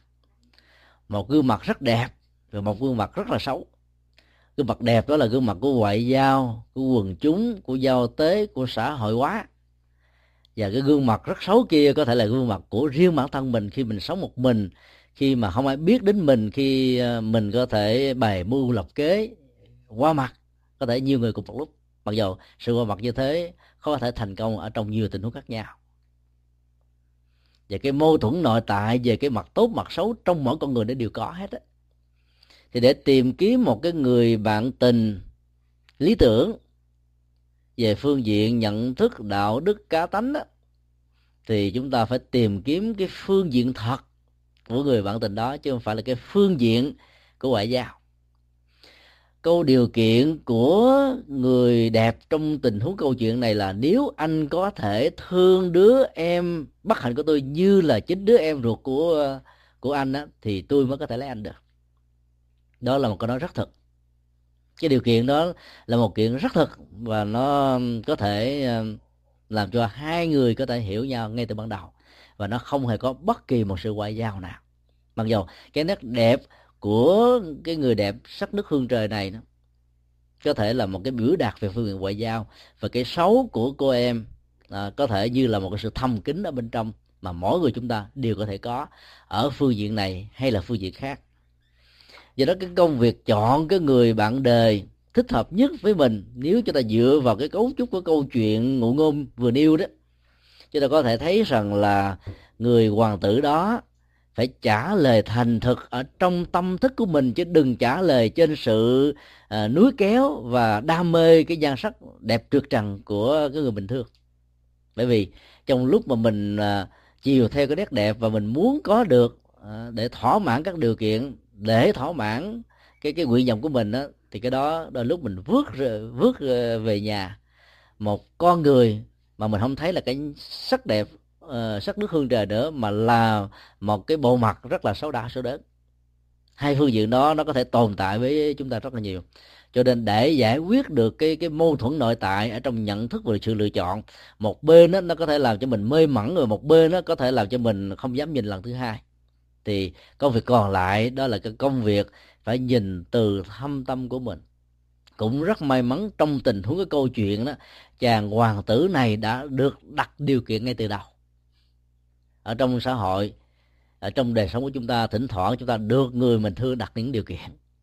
Điều kiện đó có thể là điều kiện về vai trò, vị trí xã hội, tiền nông, rồi chăm lo cho cái ờ, người bên vợ hay bên chồng tương lai, và nhiều thứ khác nữa. Nếu thỏa mãn được chúng á thì tình yêu này mới bắt đầu được chấp cánh. Và tất cả những con người đến với nhau với tính điều kiện đó thì luôn luôn có những mục đích. Và cái gì có tính điều kiện để thỏa mãn được uh, hạnh phúc thì cái đó đó nó chỉ tồn tại một thời gian rất ngắn. Nó không không lâu dài không bền. Do đó đó nếu chúng ta may mắn gặp được những người không hề thiết lập bất cứ một điều kiện nào trong cái giai đoạn đầu khi mới tìm hiểu nhau, trong giai đoạn giữa khi tình yêu đã gắn khích và trong giai đoạn cuối kết thúc với nhau bằng hôn nhân, chúng ta là người may mắn. Và thấy rất rõ ở cái tấm lòng chân thực của người kia nói ra những thứ người đó cần, những thứ người đó không cần, những thứ người đó quan tâm, những thứ người đó không quan tâm để hai bên có thể tìm hiểu với nhau ngay lập tức mà không phải chờ qua đến năm này tháng nọ qua những cái cuộc đi chơi giả ngoại để tìm hiểu. Bởi vì mỗi một lần giả ngoại như vậy người ta ứng xử với nhau bằng một cái bộ mặt của một người rất đẹp. Nhưng mà trên thực tế và có thể người đó là một người hoàn toàn mang tính cách và cá tính đối lập. Do đó đó là chúng ta cần phải ờ, hết sức là thận trọng để chọn và những cái tiêu chí để chúng ta có được một tiến trình chọn lựa đúng người đó ở chỗ là chúng ta xem coi cái tính điều kiện trong cuộc tình này nó có hay không. Và dĩ nhiên có rất nhiều người khéo léo là chờ cho cá cấm câu rồi mới đặt điều kiện. À, lúc đó thì chúng ta biết rằng là cái bộ mặt đẹp của cái cuộc tình đó nó chỉ là cái bộ mặt bên ngoài mang tính ngoại giao thôi. Còn cái bộ mặt xấu bên trong mới là cái mà người ta đáng gờm cho nên giải quyết được cái tính điều kiện trong tình yêu để dẫn đến cái cuộc hôn nhân đó là chúng ta đã giải quyết được một bài toán khó của hôn nhân hết 50%. 50% còn lại là nó có những cái cá tính có thể khác nhau giữa trời và và đất, giữa ờ, lửa và nước mà có thể mình phát hiện thấy ra ngay từ ban đầu và chúng ta nêu ra một cái tâm quyết rằng là tôi có thể thay đổi người đó cái lý tưởng làm cho mình có thể nghĩ đến một cái chuyện cao hơn các khả năng thực tế mình có thể làm. Nhưng mà trong thực tế đó nếu mình không thay đổi được cái đó thì chính người đó sẽ thay đổi mình. Nếu mình chấp nhận được cái tình huống thay đổi người kia hoặc là mình bị người kia thay đổi thì cái việc đến với người đó nó sẽ trở thành là một sự tình nguyện. Và do đó việc chọn lựa ra cái người đúng với cái gu à, nói một cái nghĩa nôm na hay là đúng với cái cái tiêu chí mình đặt ra đó mới có thể được thiết lập ở một phần nào tương đối thôi thì hoàn toàn nó không có sự tuyệt đối. Dĩ nhiên là trong sự lựa chọn nếu cái yếu tố ngoại hình nó không trở thành một cái nỗi ám ảnh đó, thì con người sẽ dễ dàng phán đoán vấn đề chính xác à. Mà không đó là chúng ta dễ dàng bị ờ, cái cái cái cái ngoại hình nó đánh lừa. Ngoại hình trong tình huống này có thể được hiểu bao gồm luôn cả vai trò vị trí rồi uh, cái cái giá trị vật chất mà cái người mà mình thương có thể có. Và đôi lúc nhiều khi mình không phải thương cái người đó mà mình thương à, cái gia tài của người đó mình thương cái à, cái vai trò vị trí của người đó mình thương cái danh tiếng của người đó hoặc là mình thương những cái điều kiện mà người đó có thể chu cấp cho mình. Và mình đẳng thức quá và đánh đồng nó với tình yêu. Và cái đó là một sự sai lầm. Ngay cách thức chúng ta đặt vấn đề cho nên đạo phật dạy chúng ta phải nhìn nhận đánh giá phải bằng con mắt, mà bằng nhận thức. Cái nhận thức đó qua hình ảnh của đức thư thư thiên nhãn đó là một cái con mắt ở trong mỗi một bàn tay. Bàn tay tượng trưng cho hành động cụ thể. Khi mình nói mình thương một người nào, không phải là nói qua lo mà phải biểu đạt nó bằng những sự chăm sóc, bằng những sự nâng đỡ, bằng những sự quan tâm cụ thể và nếu những sự chăm sóc quan tâm cụ thể đó nó nó không có cái sự soi sáng của tội giác đi kèm về chỉ đạo đó, thì lúc chúng ta rơi vào trạng thái cảm tính và cuối cùng đó chúng ta trở thành nạn nhân và biến người kia cũng trở thành nạn nhân. Một bên thì bị lệ thuộc, một bên đó thì lợi dụng và cả hai đó đều không thể có hạnh phúc được. Cho nên nhà Phật dạy là để chọn ra một người bạn đời lý tưởng hợp với mọi phương diện như kinh đã nêu ra, thì à, chúng ta cần phải nhận định đánh giá người đó bằng bằng con mắt của nhận thức tự giác.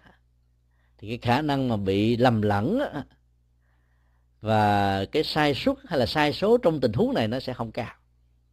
Có những tình huống đó, nếu chúng ta có phước báo và có cái năng lực trực quan đó thì à, chúng ta phán đoán vấn đề rất là nhanh. Và nó rất là phù hợp với nhân quả. Và cuối cùng nó nó sẽ làm cho mình chọn đúng người và dĩ nhiên là, là trong cuộc đời này nó, nó cái cái phước báo nó quyết định một phần khá quan trọng. Có nhiều người nhiều khi chẳng có nhận thức gì cũng không có quan tâm gì hết nhưng mà cái người đến với họ là cái người hợp gu hợp tánh vì họ đã có duyên với nhau lâu rồi. À, hoặc là mặt mới giàu mới gặp nhau mới có duyên nhau với đề này nhưng mà nhờ cái phước làm cho họ gọi là có thể à, à, nhiều tay nhau trên mọi đường đời với à, những hạnh phúc và cái giá trị đạt được từ hạnh phúc cho nên tuệ giác là một trong những phương châm để cho người đó phán đoán. Trên những cái tình huống mà sự điều kiện hóa đó được đặt ra, như là một cái bước ngoặt đầu tiên cần phải vượt qua để dẫn tới cái tình yêu lâu dài. Thì chúng tôi xin chia sẻ ngắn cái câu chuyện đó để à, tất cả các anh chị cùng suy nghĩ thêm. Bởi vì là một cái câu chuyện ngụ ngôn trong kinh, nó có chiều sâu và mỗi một sự lý giải nó có thể gắn liền với kinh nghiệm riêng của bản thân mình để mình tìm ra một cái đáp án cho cái câu hỏi vừa nêu ra đó là ứng dụng lời Phật hay là sử dụng những lời Phật dạy trong kinh như thế nào để có thể tìm ra được một người bạn tình, người bạn đời lý tưởng và để tránh tình trạng là chọn chọn lầm người. Vì cái yếu tố về ngoại hình và sự phán đoán và tính điều kiện nó, nó trở thành là hai điều mà chúng ta không thể bỏ qua được. Một câu hỏi khác là có một người bạn một hôm hỏi một vị thầy rằng chị ta là một người có hoàn toàn gia đình hạnh phúc con cái đề huề, dâu rể đều quý mến. Đối với gia đình xã hội chị đều thực hành đúng lời phật dạy hàng ngày vẫn tụng kinh và niệm phật a di đà vì thầy đã trả lời rằng, tu như thế chưa đủ để gặp đức phật a di đà vì đó chỉ là một bước đầu. Vậy không biết tu kế tiếp là tu như thế nào để được thành phật?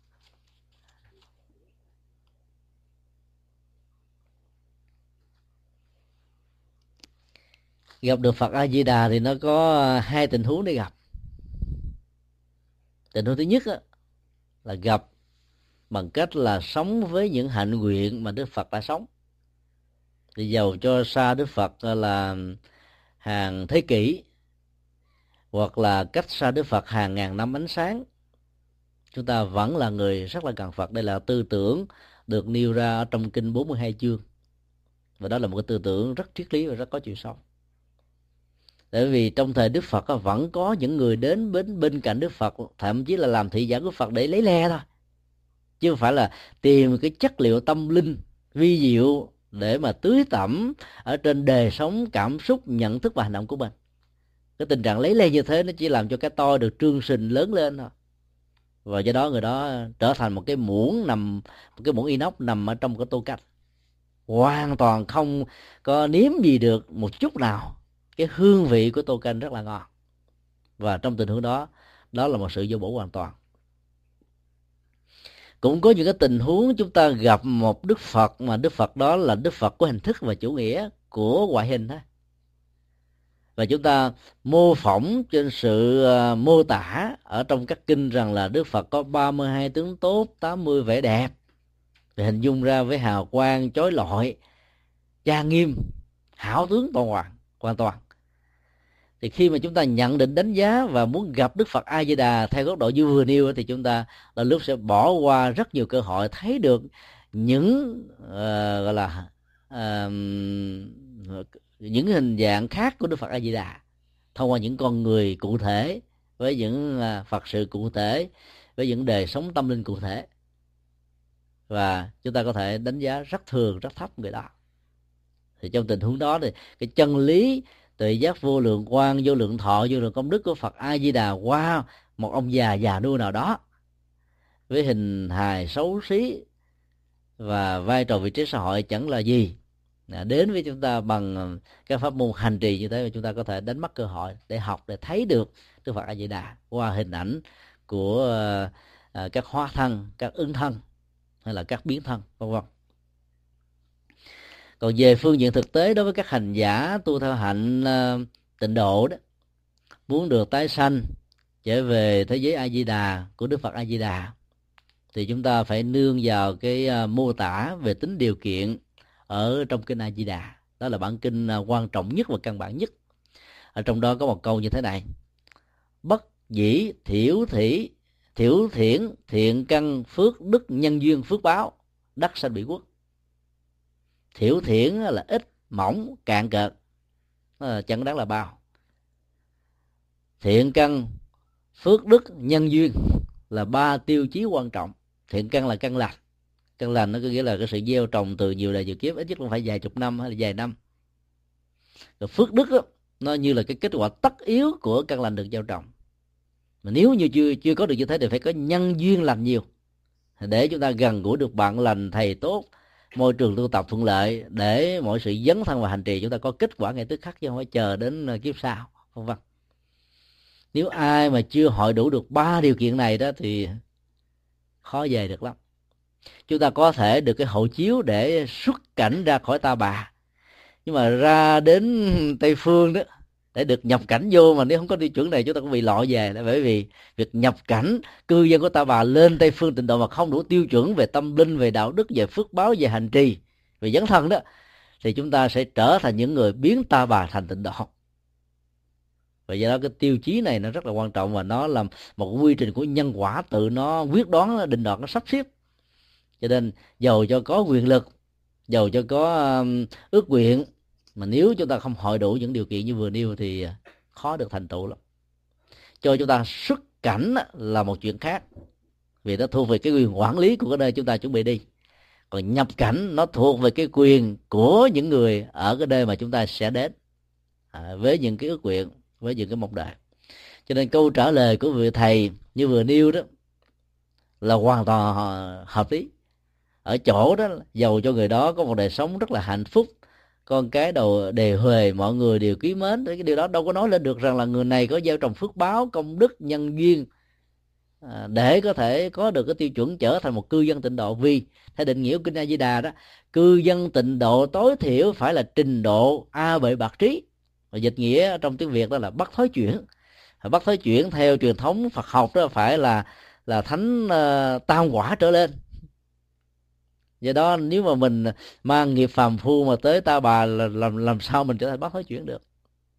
Mặc dù học thuyết ở trong à, tịnh độ tông do các vị tổ sáng lập đó, nó có một cái học thuyết mang tên là đái nghiệp vãng sanh. Tức là do nguyện ước và lòng từ bi của chư Phật, những cái nghiệp ta bà còn nhiều, mình vẫn có thể được mang phát về ở bên tịnh độ để tiếp tục tu. Đó là một cái lời giáo dục khuyến tấn thôi. Ở đâu đó nó cũng phải có tiêu chí để vào ngoài trừ là mình nhập cản lậu. Mà lên cõi phật mà nhập cản lậu nhập cảnh lậu là không đảm bảo. Rớt.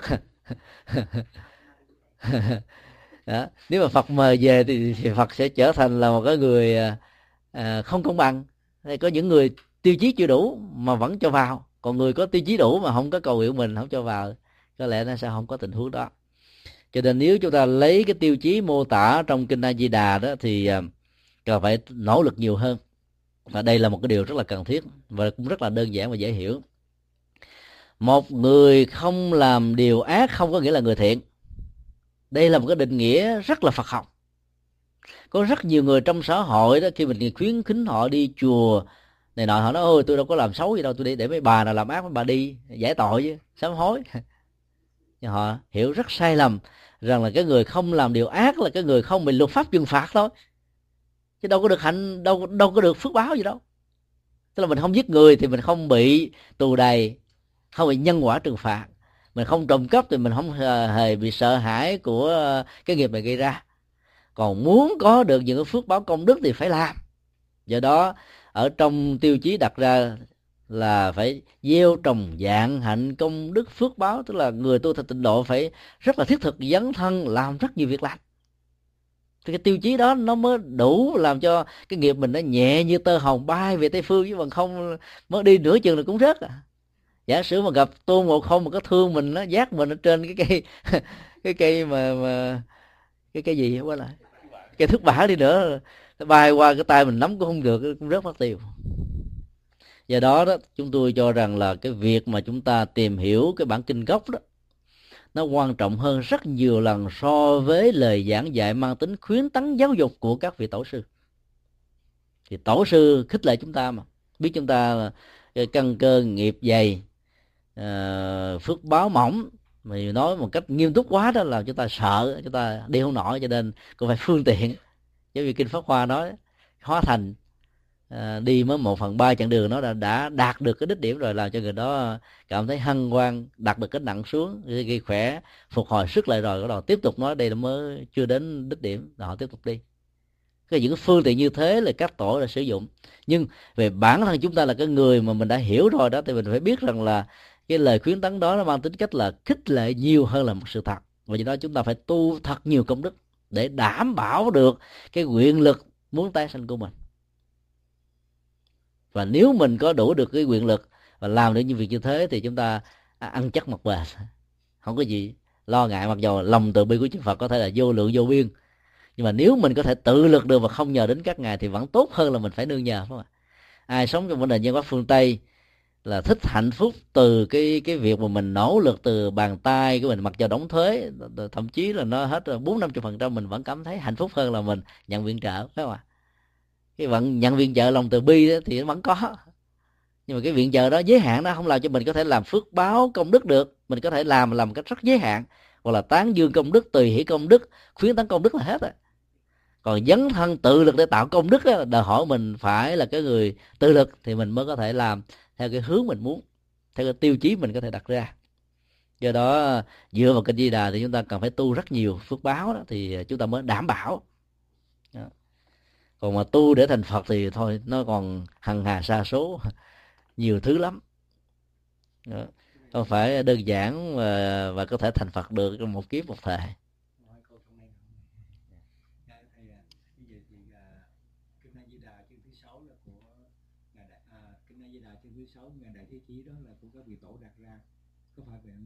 kinh bi hoa có, có phải là do các vị tổ đặt ra không ạ ở đây thì à, chúng tôi không có đề cập đến cái à, tính cách tác giả của các bản kinh do Phật hay là do các tổ mà chỉ muốn nói một điều đó là các học thuyết đó ví dụ như là đế nghiệp vãng sanh là không có trong bất kỳ một bản kinh nào thuộc truyền thống tịnh độ tông, mà do các tổ tịnh độ tông khuyến tấn các hành giả để cho những người mà cái quá quá khứ của họ với nhiều cái uh, lem lắm đó vẫn có được một cái cái tự tin rằng tôi cũng có thể làm được việc như là các vị thánh làm.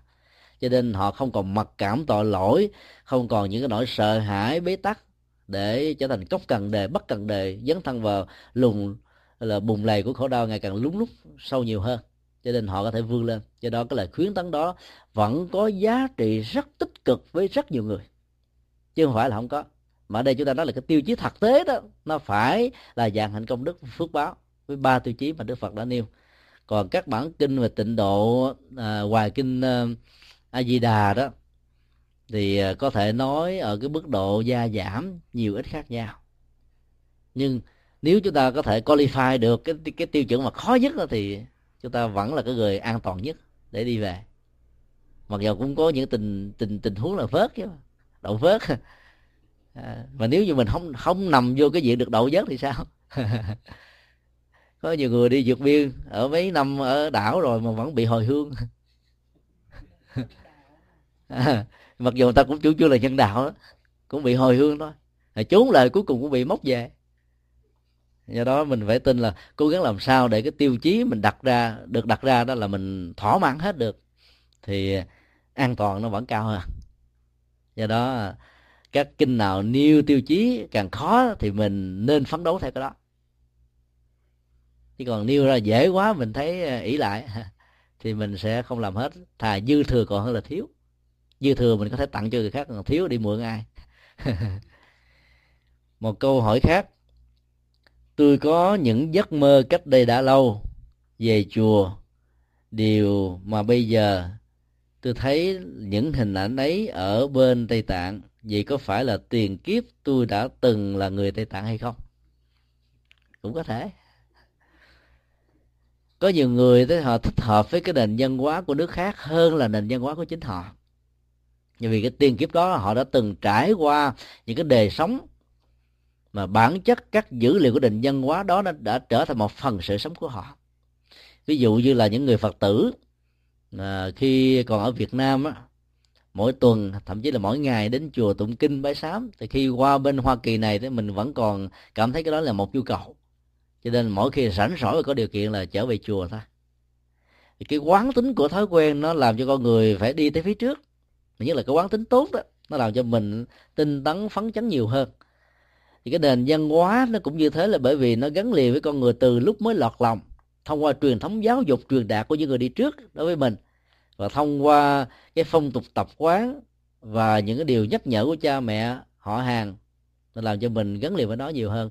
Cho nên đó là khi tái sinh ra là một cái người ví dụ như bây giờ là Việt Nam mà mình vẫn cảm thấy là những cái hình ảnh mà mình thấy ở bên Tây Tạng mà à, sau đó mình đi du lịch mình thấy y hệt như vậy thì cái đó nó như là một cái dấu hiệu để chúng ta có thể tin rằng là kiếp trước người người có những cái giấc mơ như thế này là người Tây Tạng.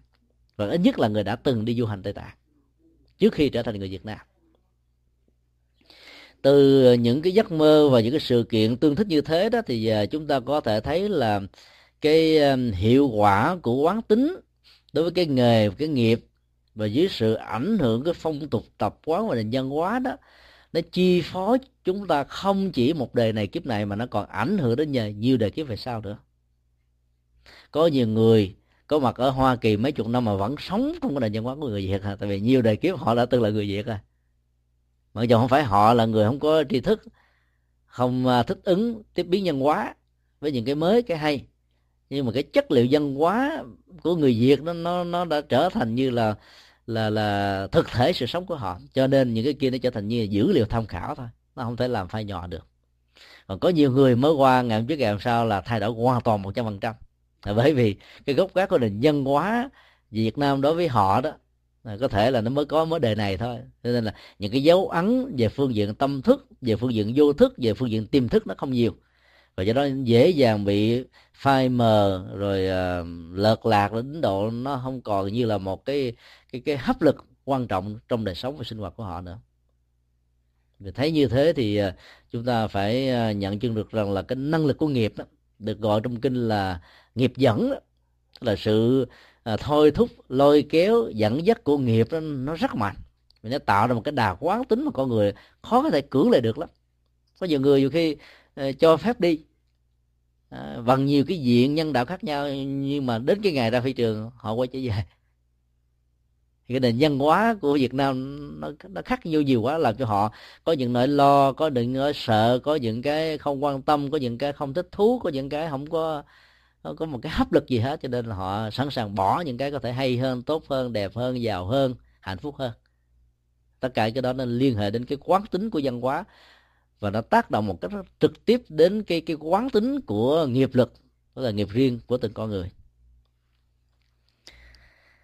một câu hỏi khác là nguyên nhân gì làm cho hai người trở thành mẹ và con với nhau?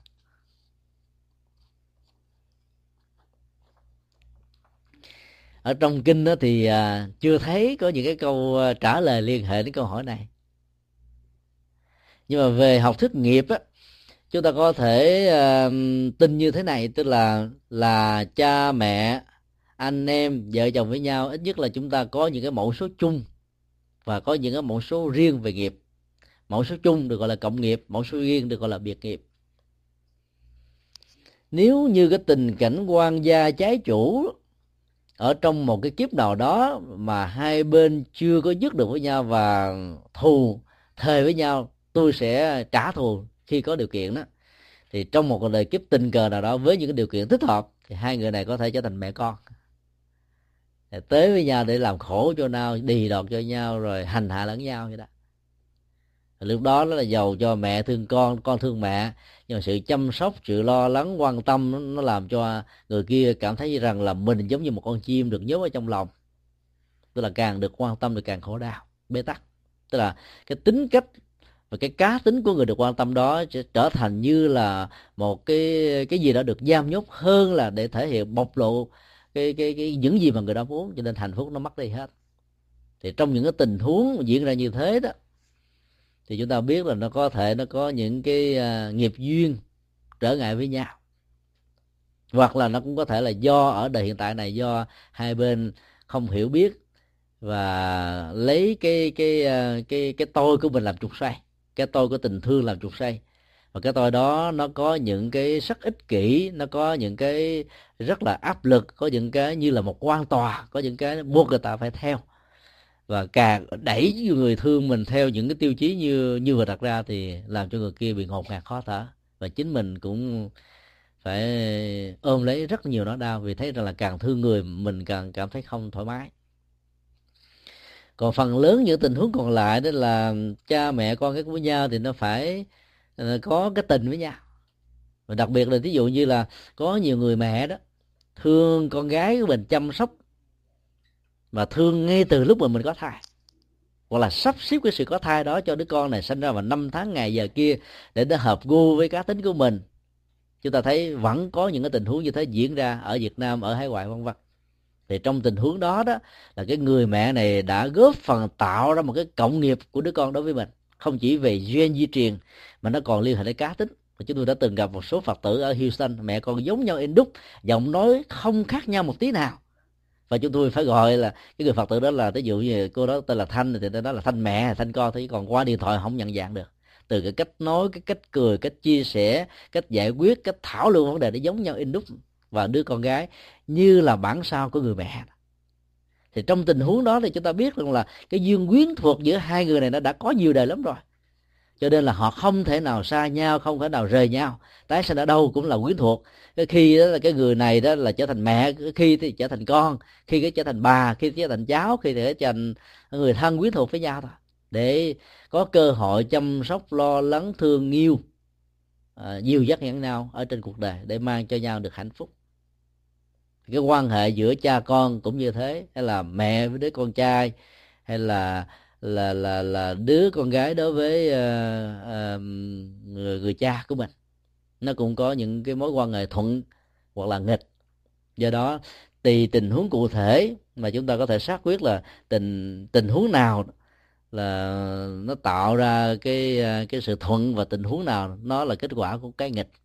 Và tình huống nào nó là một sự tình cờ trong những tình huống tình cờ chúng ta thấy là bởi vì là ví dụ những cái ờ, trường hợp mà chết hoạn tử tức là chết mà nghiệp chưa hết tuổi thọ chưa kết thúc do thiên tai ờ, do tai nạn giao thông vân vân thì cái này được kinh dược sư nêu ra đến cả chín tình huống khác nhau. Thì trong những cái tình huống mà chết hoạn tử như vậy đó thì lúc đó, đó đâu có cái tình trạng mà có một cái đôi vợ chồng nào nghiệp cảm tương thích đang có quan hệ giới tính với nhau mà theo kinh trung bộ đó, để tạo ra một mầm sống mới đó, thì phải có tinh cha trứng mẹ, giao hợp trong ngày người mẹ có thể thụ thai. Và có một cái thần thức vừa qua đời và nghiệp cảm tương ức sẽ tái sanh vào. Ví dụ như là bây giờ ờ, hai vợ chồng đó ờ, có nghiệp cảm tương thích với cái người này. Và họ đang đi làm vào ban ngày làm sao có quan hệ giới tính. Và cái người này đang chết ờ, trong tai nạn giao thông ngay cái thời điểm đó để làm sao tìm ra thì lúc đó người này không còn cách nào khác nếu họ không còn quyến luyến về tình yêu, không tiếc nói về gia tài, sự nghiệp và chấp nhận cái chết diễn ra như một sự thật, thì họ sẽ tái sanh liền tức khắc, theo nghiệp dẫn của mình. Thì lúc đó họ phải tìm vào cái chỗ nào đó để nó có cái chỗ tái sanh thôi. Thì lúc đó là cái người mới bắt đầu sinh ra này là hoàn toàn không có quan hệ nghiệp quả, tốt hay là xấu, thuận hay là nghịch với cha mẹ đó, hoàn toàn không có và họ phải làm hoàn toàn mới nếu người cha người mẹ đó có lo lắng có chăm sóc. Thì cái tình yêu này nó được phát sanh tình thương này nó được nuôi lớn và họ trở thành là một gia đình hoàn toàn hạnh phúc. Còn nếu à, do bận biệu với công việc làm ăn buôn bán với sức ép của xã hội nhiều quá cha mẹ không đủ thời gian để lo lắng thì người này có thể trở thành một người hư. Và nếu tác động tiêu cực nữa có thể là quy trách nhiệm và hỗn hào bất hiếu và đổ đổ tội đổ lỗi cho cha mẹ mình. Cuối cùng biến ờ, trở nhau thành là những người à, đang đi trên con đường đối lập. Nó cũng có những cái tình huống như thế.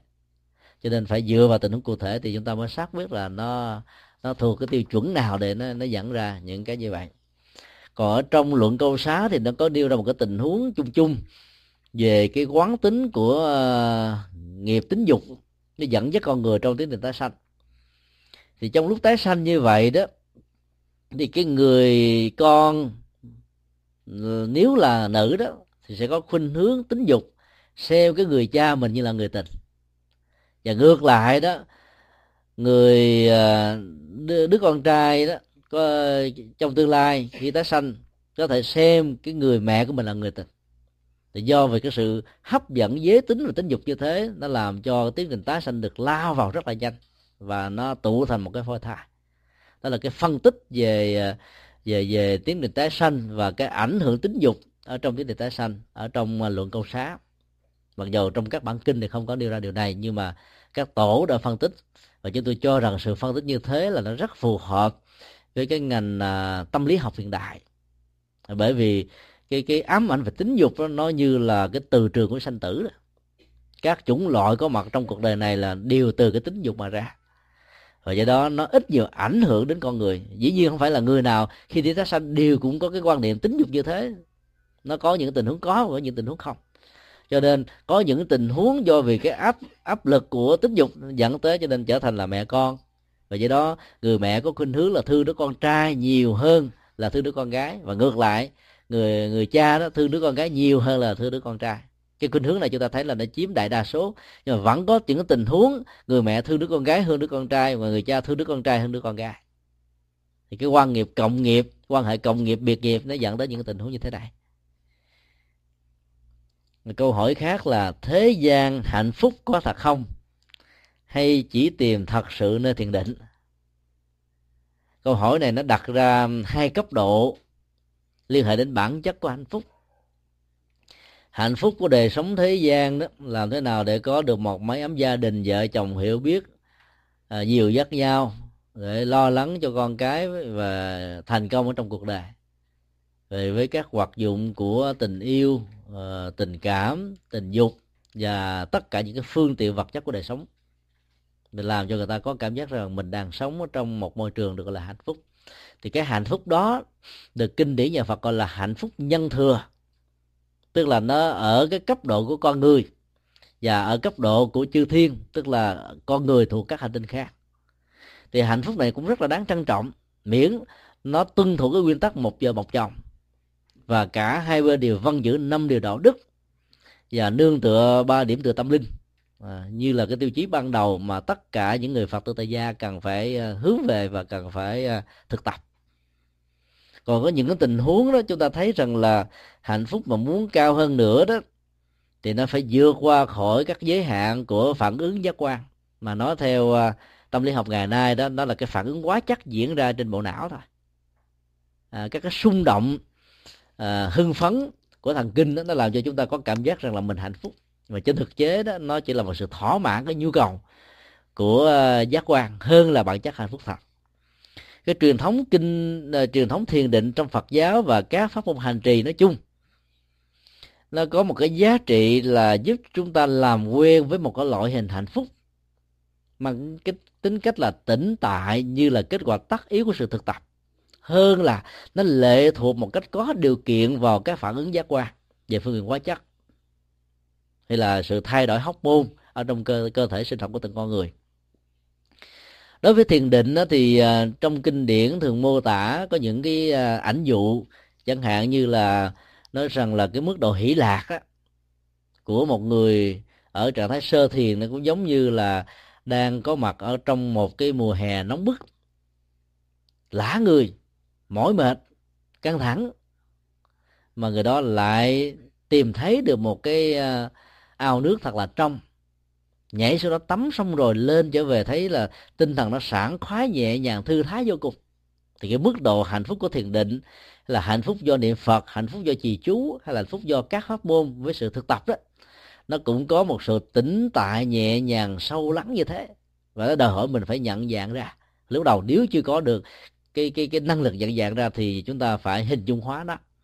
Cho nên một trong những cái phương pháp thực tập của đức phật dạy đó là chúng ta phải à, phải phải phải tạo ra hình dung bằng cách là chúng ta nói là khi tôi thở ra một hơi thở thật dài nhẹ nhàng sâu lắng tôi thấy toàn thân của tôi được kinh an và nhẹ nhàng. Cái niệm đó nó nó đòi hỏi mình phải hình dung là toàn thân của tôi kinh an và nhẹ nhàng. Nó bao gồm các lớp tế bào lớp thịt làn da xương tủy máu hơi thở sự sống và tổng thể cái cái cái, cái cấu trúc của đời sống này mình phải hình dung rằng là cái mức độ của hỷ lạc nhẹ nhàng thư thái khinh an nó, nó thấm vào từng bộ phận một. Chúng ta phải hình dung tưởng tượng ra. Thì lúc đó đó là các cái khoái lạc thông thường của uh, giác quan đó nó sẽ không còn là một nỗi ám ảnh khống chế. Và sự thực tập của những người xuất gia đó nếu quen với cái phương pháp thiền quán hay là thực tập của các pháp môn đó thì dần dần người đó sẽ xa lìa được những cái thói quen hưởng thụ các khoái lạc của người tại gia, và không nó có thể bị bán đồ như phế, tức là thất bại. Vì không cảm thấy được cái đời sống tu tập được, nó có những cái giá trị an vui hạnh phúc ở mức độ cao hơn. Vì nó là cái mức độ tỉnh tại của tâm, cho nên nó đòi hỏi đến cái nhận thức của tâm, mới phát hiện ra được sự hiện hữu và phát triển của nó trong sự hành trì và tu tập của mình. Cho nên là vào những cái ngày bát quan trai, thì Đức Phật khuyến tấn tất cả những người tại gia đó trở thành người xuất gia. Xuất gia trong vòng 24 giờ để mình trải nghiệm cái mức độ hạnh phúc cao hơn. Thì nguyên ngày hôm đó là mình không có quan hệ tính dục ừ, vợ chồng. Mặc dù có thương vợ thương chồng cái nào đi nữa mình cũng uh, chuyển hóa nó và đẩy nó vào một cái nỗi đam mê cao thượng hơn đẹp hơn có giá trị hơn.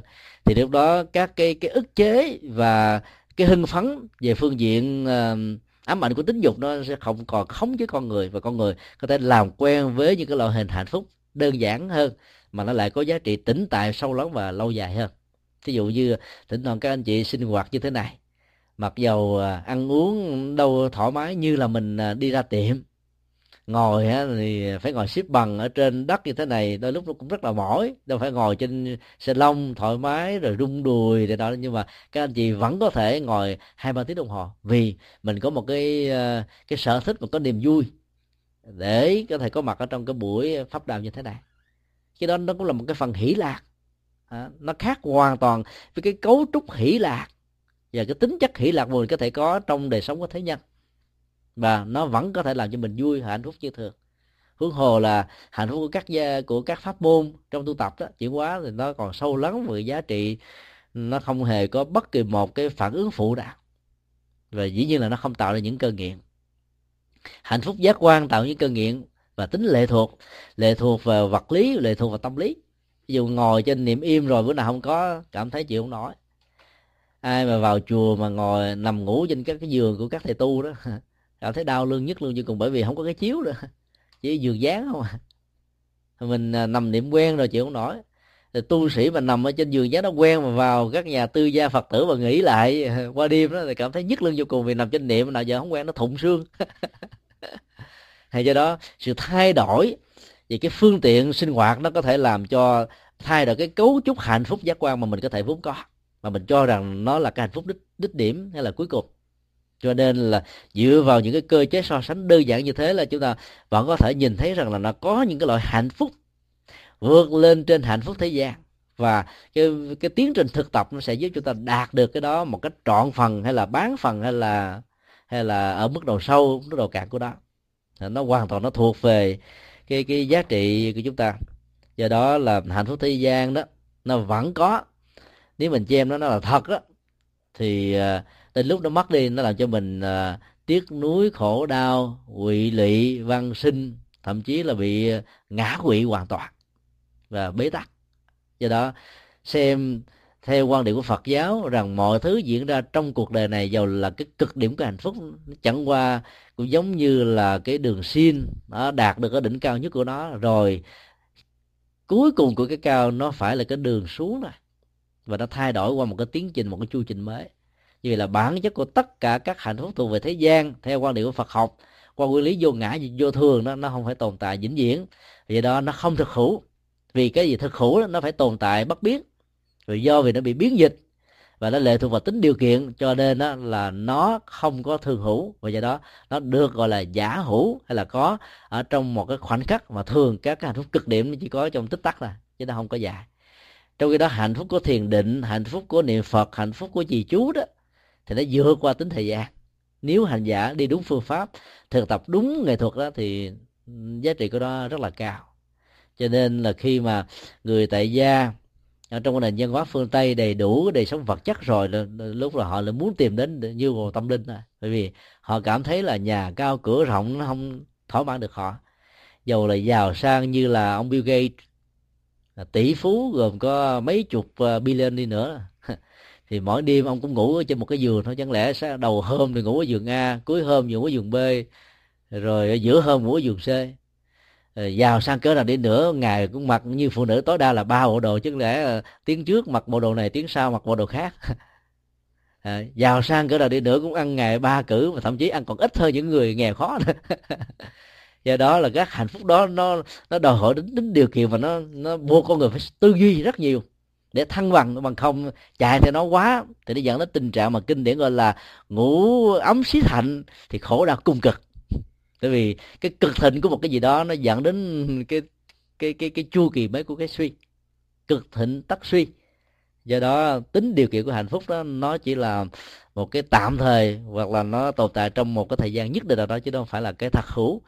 Trong khi đó bản chất của sự hành trì đó có thể nó rất là khô khan à, nó không hấp dẫn lắm nhưng mà khi đạt được đó thì nó có thể nó lâu hơn nó lâu hơn và nó bền bỉ với con người hơn. Một câu hỏi à, rất là riêng tư. Thầy có nhận đệ tử không? Nếu có nhận thì phải có những điều kiện gì?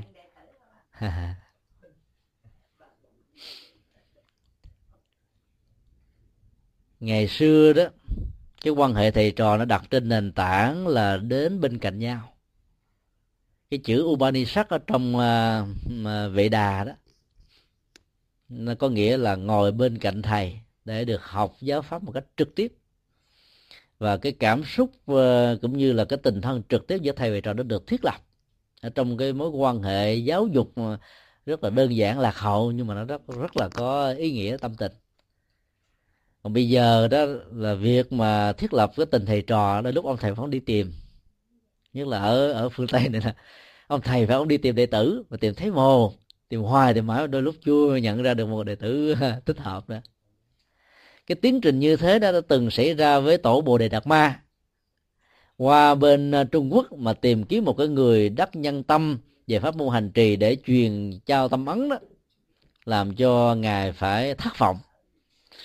Và cái phản ứng của sự thất vọng này là ngài đã chín năm diễn bích để nhập vào cái loại thiền là không còn hoạt dụng của à, à cảm xúc và ý niệm quá để chờ cái cơ duyên thuận lợi tìm kiếm người thích hợp hơn. Vì cái cuộc uh, tìm kiếm đầu tiên với uh, vua lương võ đế làm cho ông hoàn toàn thất vọng. Ở trong một xã hội nào giai đoạn nào cũng nó cũng có những cái tình huống như thế. Những người học trò đi kiếm một vị thầy lý tưởng và tìm hoài không ra. Rồi người thầy cũng đi tiếp người trò lý tưởng để có thể truyền trao ờ, nói tiếp cái sự nghiệp của mình cũng tìm không ra.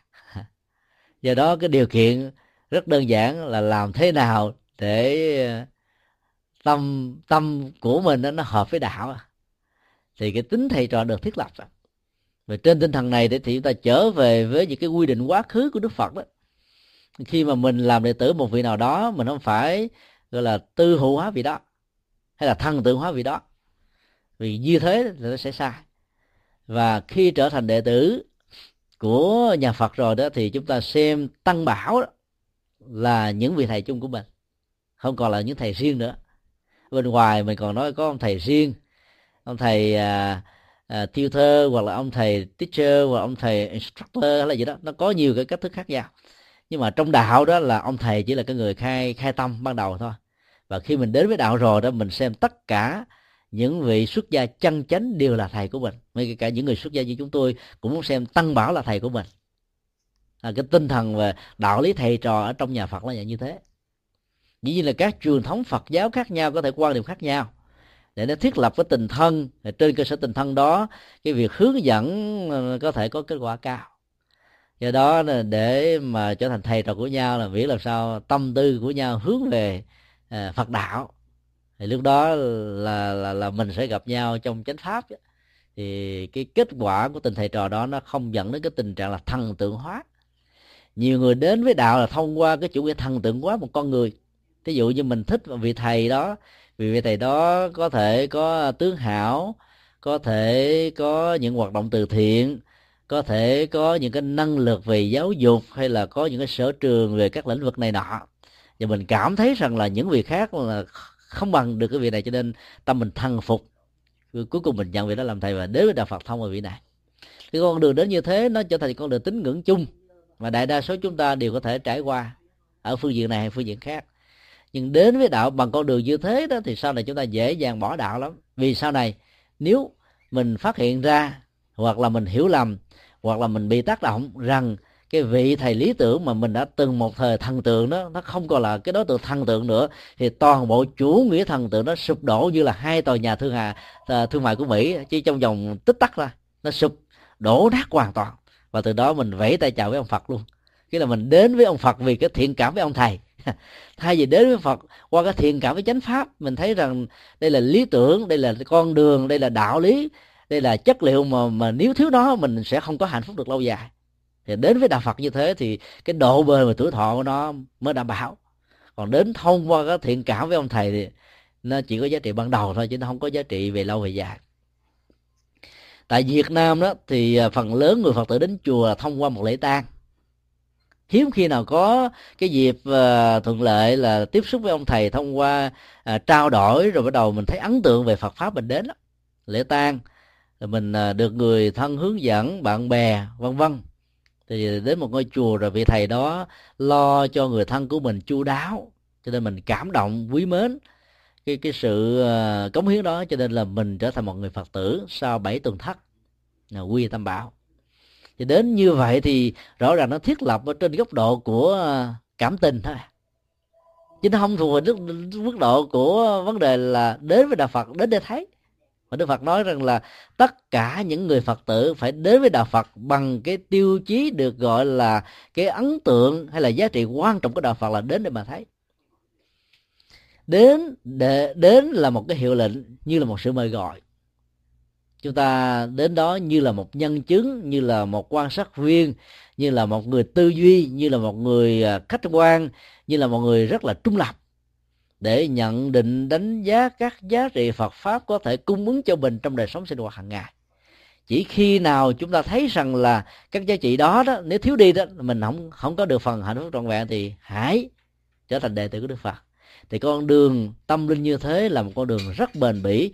Dầu cho sau này thầy mình có chết đi hay là có các chuyến duyên nghịch cảnh mình phải xa thầy hay là xa chùa nữa thì không có cái gì có thể làm à, à, trao đảo hay là đổi hướng cái, cái khuynh hướng tâm linh mà mình đã đã dấn thân. Còn những con đường mà đến với tình cảm hay đến với con đường chủ nghĩa thần tượng đó, đều không phải là con đường con đường lý tưởng để đến với đạo Phật mà đến với với ông thầy phải làm sao là thấy được cái lý tưởng của đạo Phật đó. thì lúc đó chúng ta kết nối với với Đức Phật. Và do đó vị thầy chỉ là một phương tiện truyền tông giá trị tâm linh của Đức Phật thông qua chánh pháp đối với chúng ta. Do đó, không có ông thầy này, chúng ta có thể đến với một vị thầy khác. Và thậm chí, trong cùng một thời điểm, chúng ta có thể tham vấn, học hỏi với nhiều vị thầy tâm linh khác nhau. Và cái đó là một sự khuyến tấn và gọi mời để chúng ta có thể đi đến mọi chùa dung thông chứ có những cái tình huống chúng ta đến chùa đó rồi chúng ta lại không còn muốn đến cái ngôi chùa khác nữa là bởi vì chúng ta thần tượng quá một cá nhân. Cái đó đã được nền tảng đạo đức học đại thừa dạy chúng ta là y pháp bất y nhân. Lấy chánh pháp lấy chánh lấy lấy lý tưởng lấy đạo đức lấy con đường giải thoát làm nền tảng để nương tựa hơn là nương tựa vào con người. Bởi vì nương tựa vào con người chúng ta à, có thể à, bị sụp đổ hoặc là chúng ta mê tín về con người đó quá đôi lúc đó, những điều mà nói nó chưa phù hợp với đạo ở người đó chúng ta cũng nghe theo luôn. Cuối cùng chúng ta trở thành nạn nhân. Và do đó con đường đến với đạo phật như thế nó sẽ không có kết quả. Do đó việc nhận đệ tử không nhận đệ tử nó không quan trọng lắm. Quan trọng là tâm chúng ta có khế hợp với nhau không? Chính vì thế mà thuộc ngữ nhà thiền thường gọi là tâm bắn tâm á. Tâm truyền tâm. Thì cái truyền ở đây nó không phải là một cái cái chuyện mà truyền trao từ cái này qua cái kia mà nó nó khế hợp để truyền thông với nhau hợp với nhau làm nhất là một. Thì dầu cho có thừa nhận vì đó là thầy không vì thầy thì mình với vị đó là cùng một lý tưởng thì tình thầy trò nó vẫn có. Còn cái điều kiện tiêu chí trong chùa à, để thiết lập một cái lễ quy tâm bảo đó không gì khác hơn là mình thấy giá trị chánh pháp của đức phật là giá trị sự sống cho nên mình tình nguyện nương theo học hỏi theo. Thì cái đó nó làm cho cái tình thầy trò đó nó rất là hay thì sau này vị trò đó có đi bất cứ một nơi đâu phục vụ cho bất cứ một ngôi chùa nào, vị thầy vẫn rất quan hỷ và ngược lại, đó. nó không có bất kỳ bộ trở ngại nào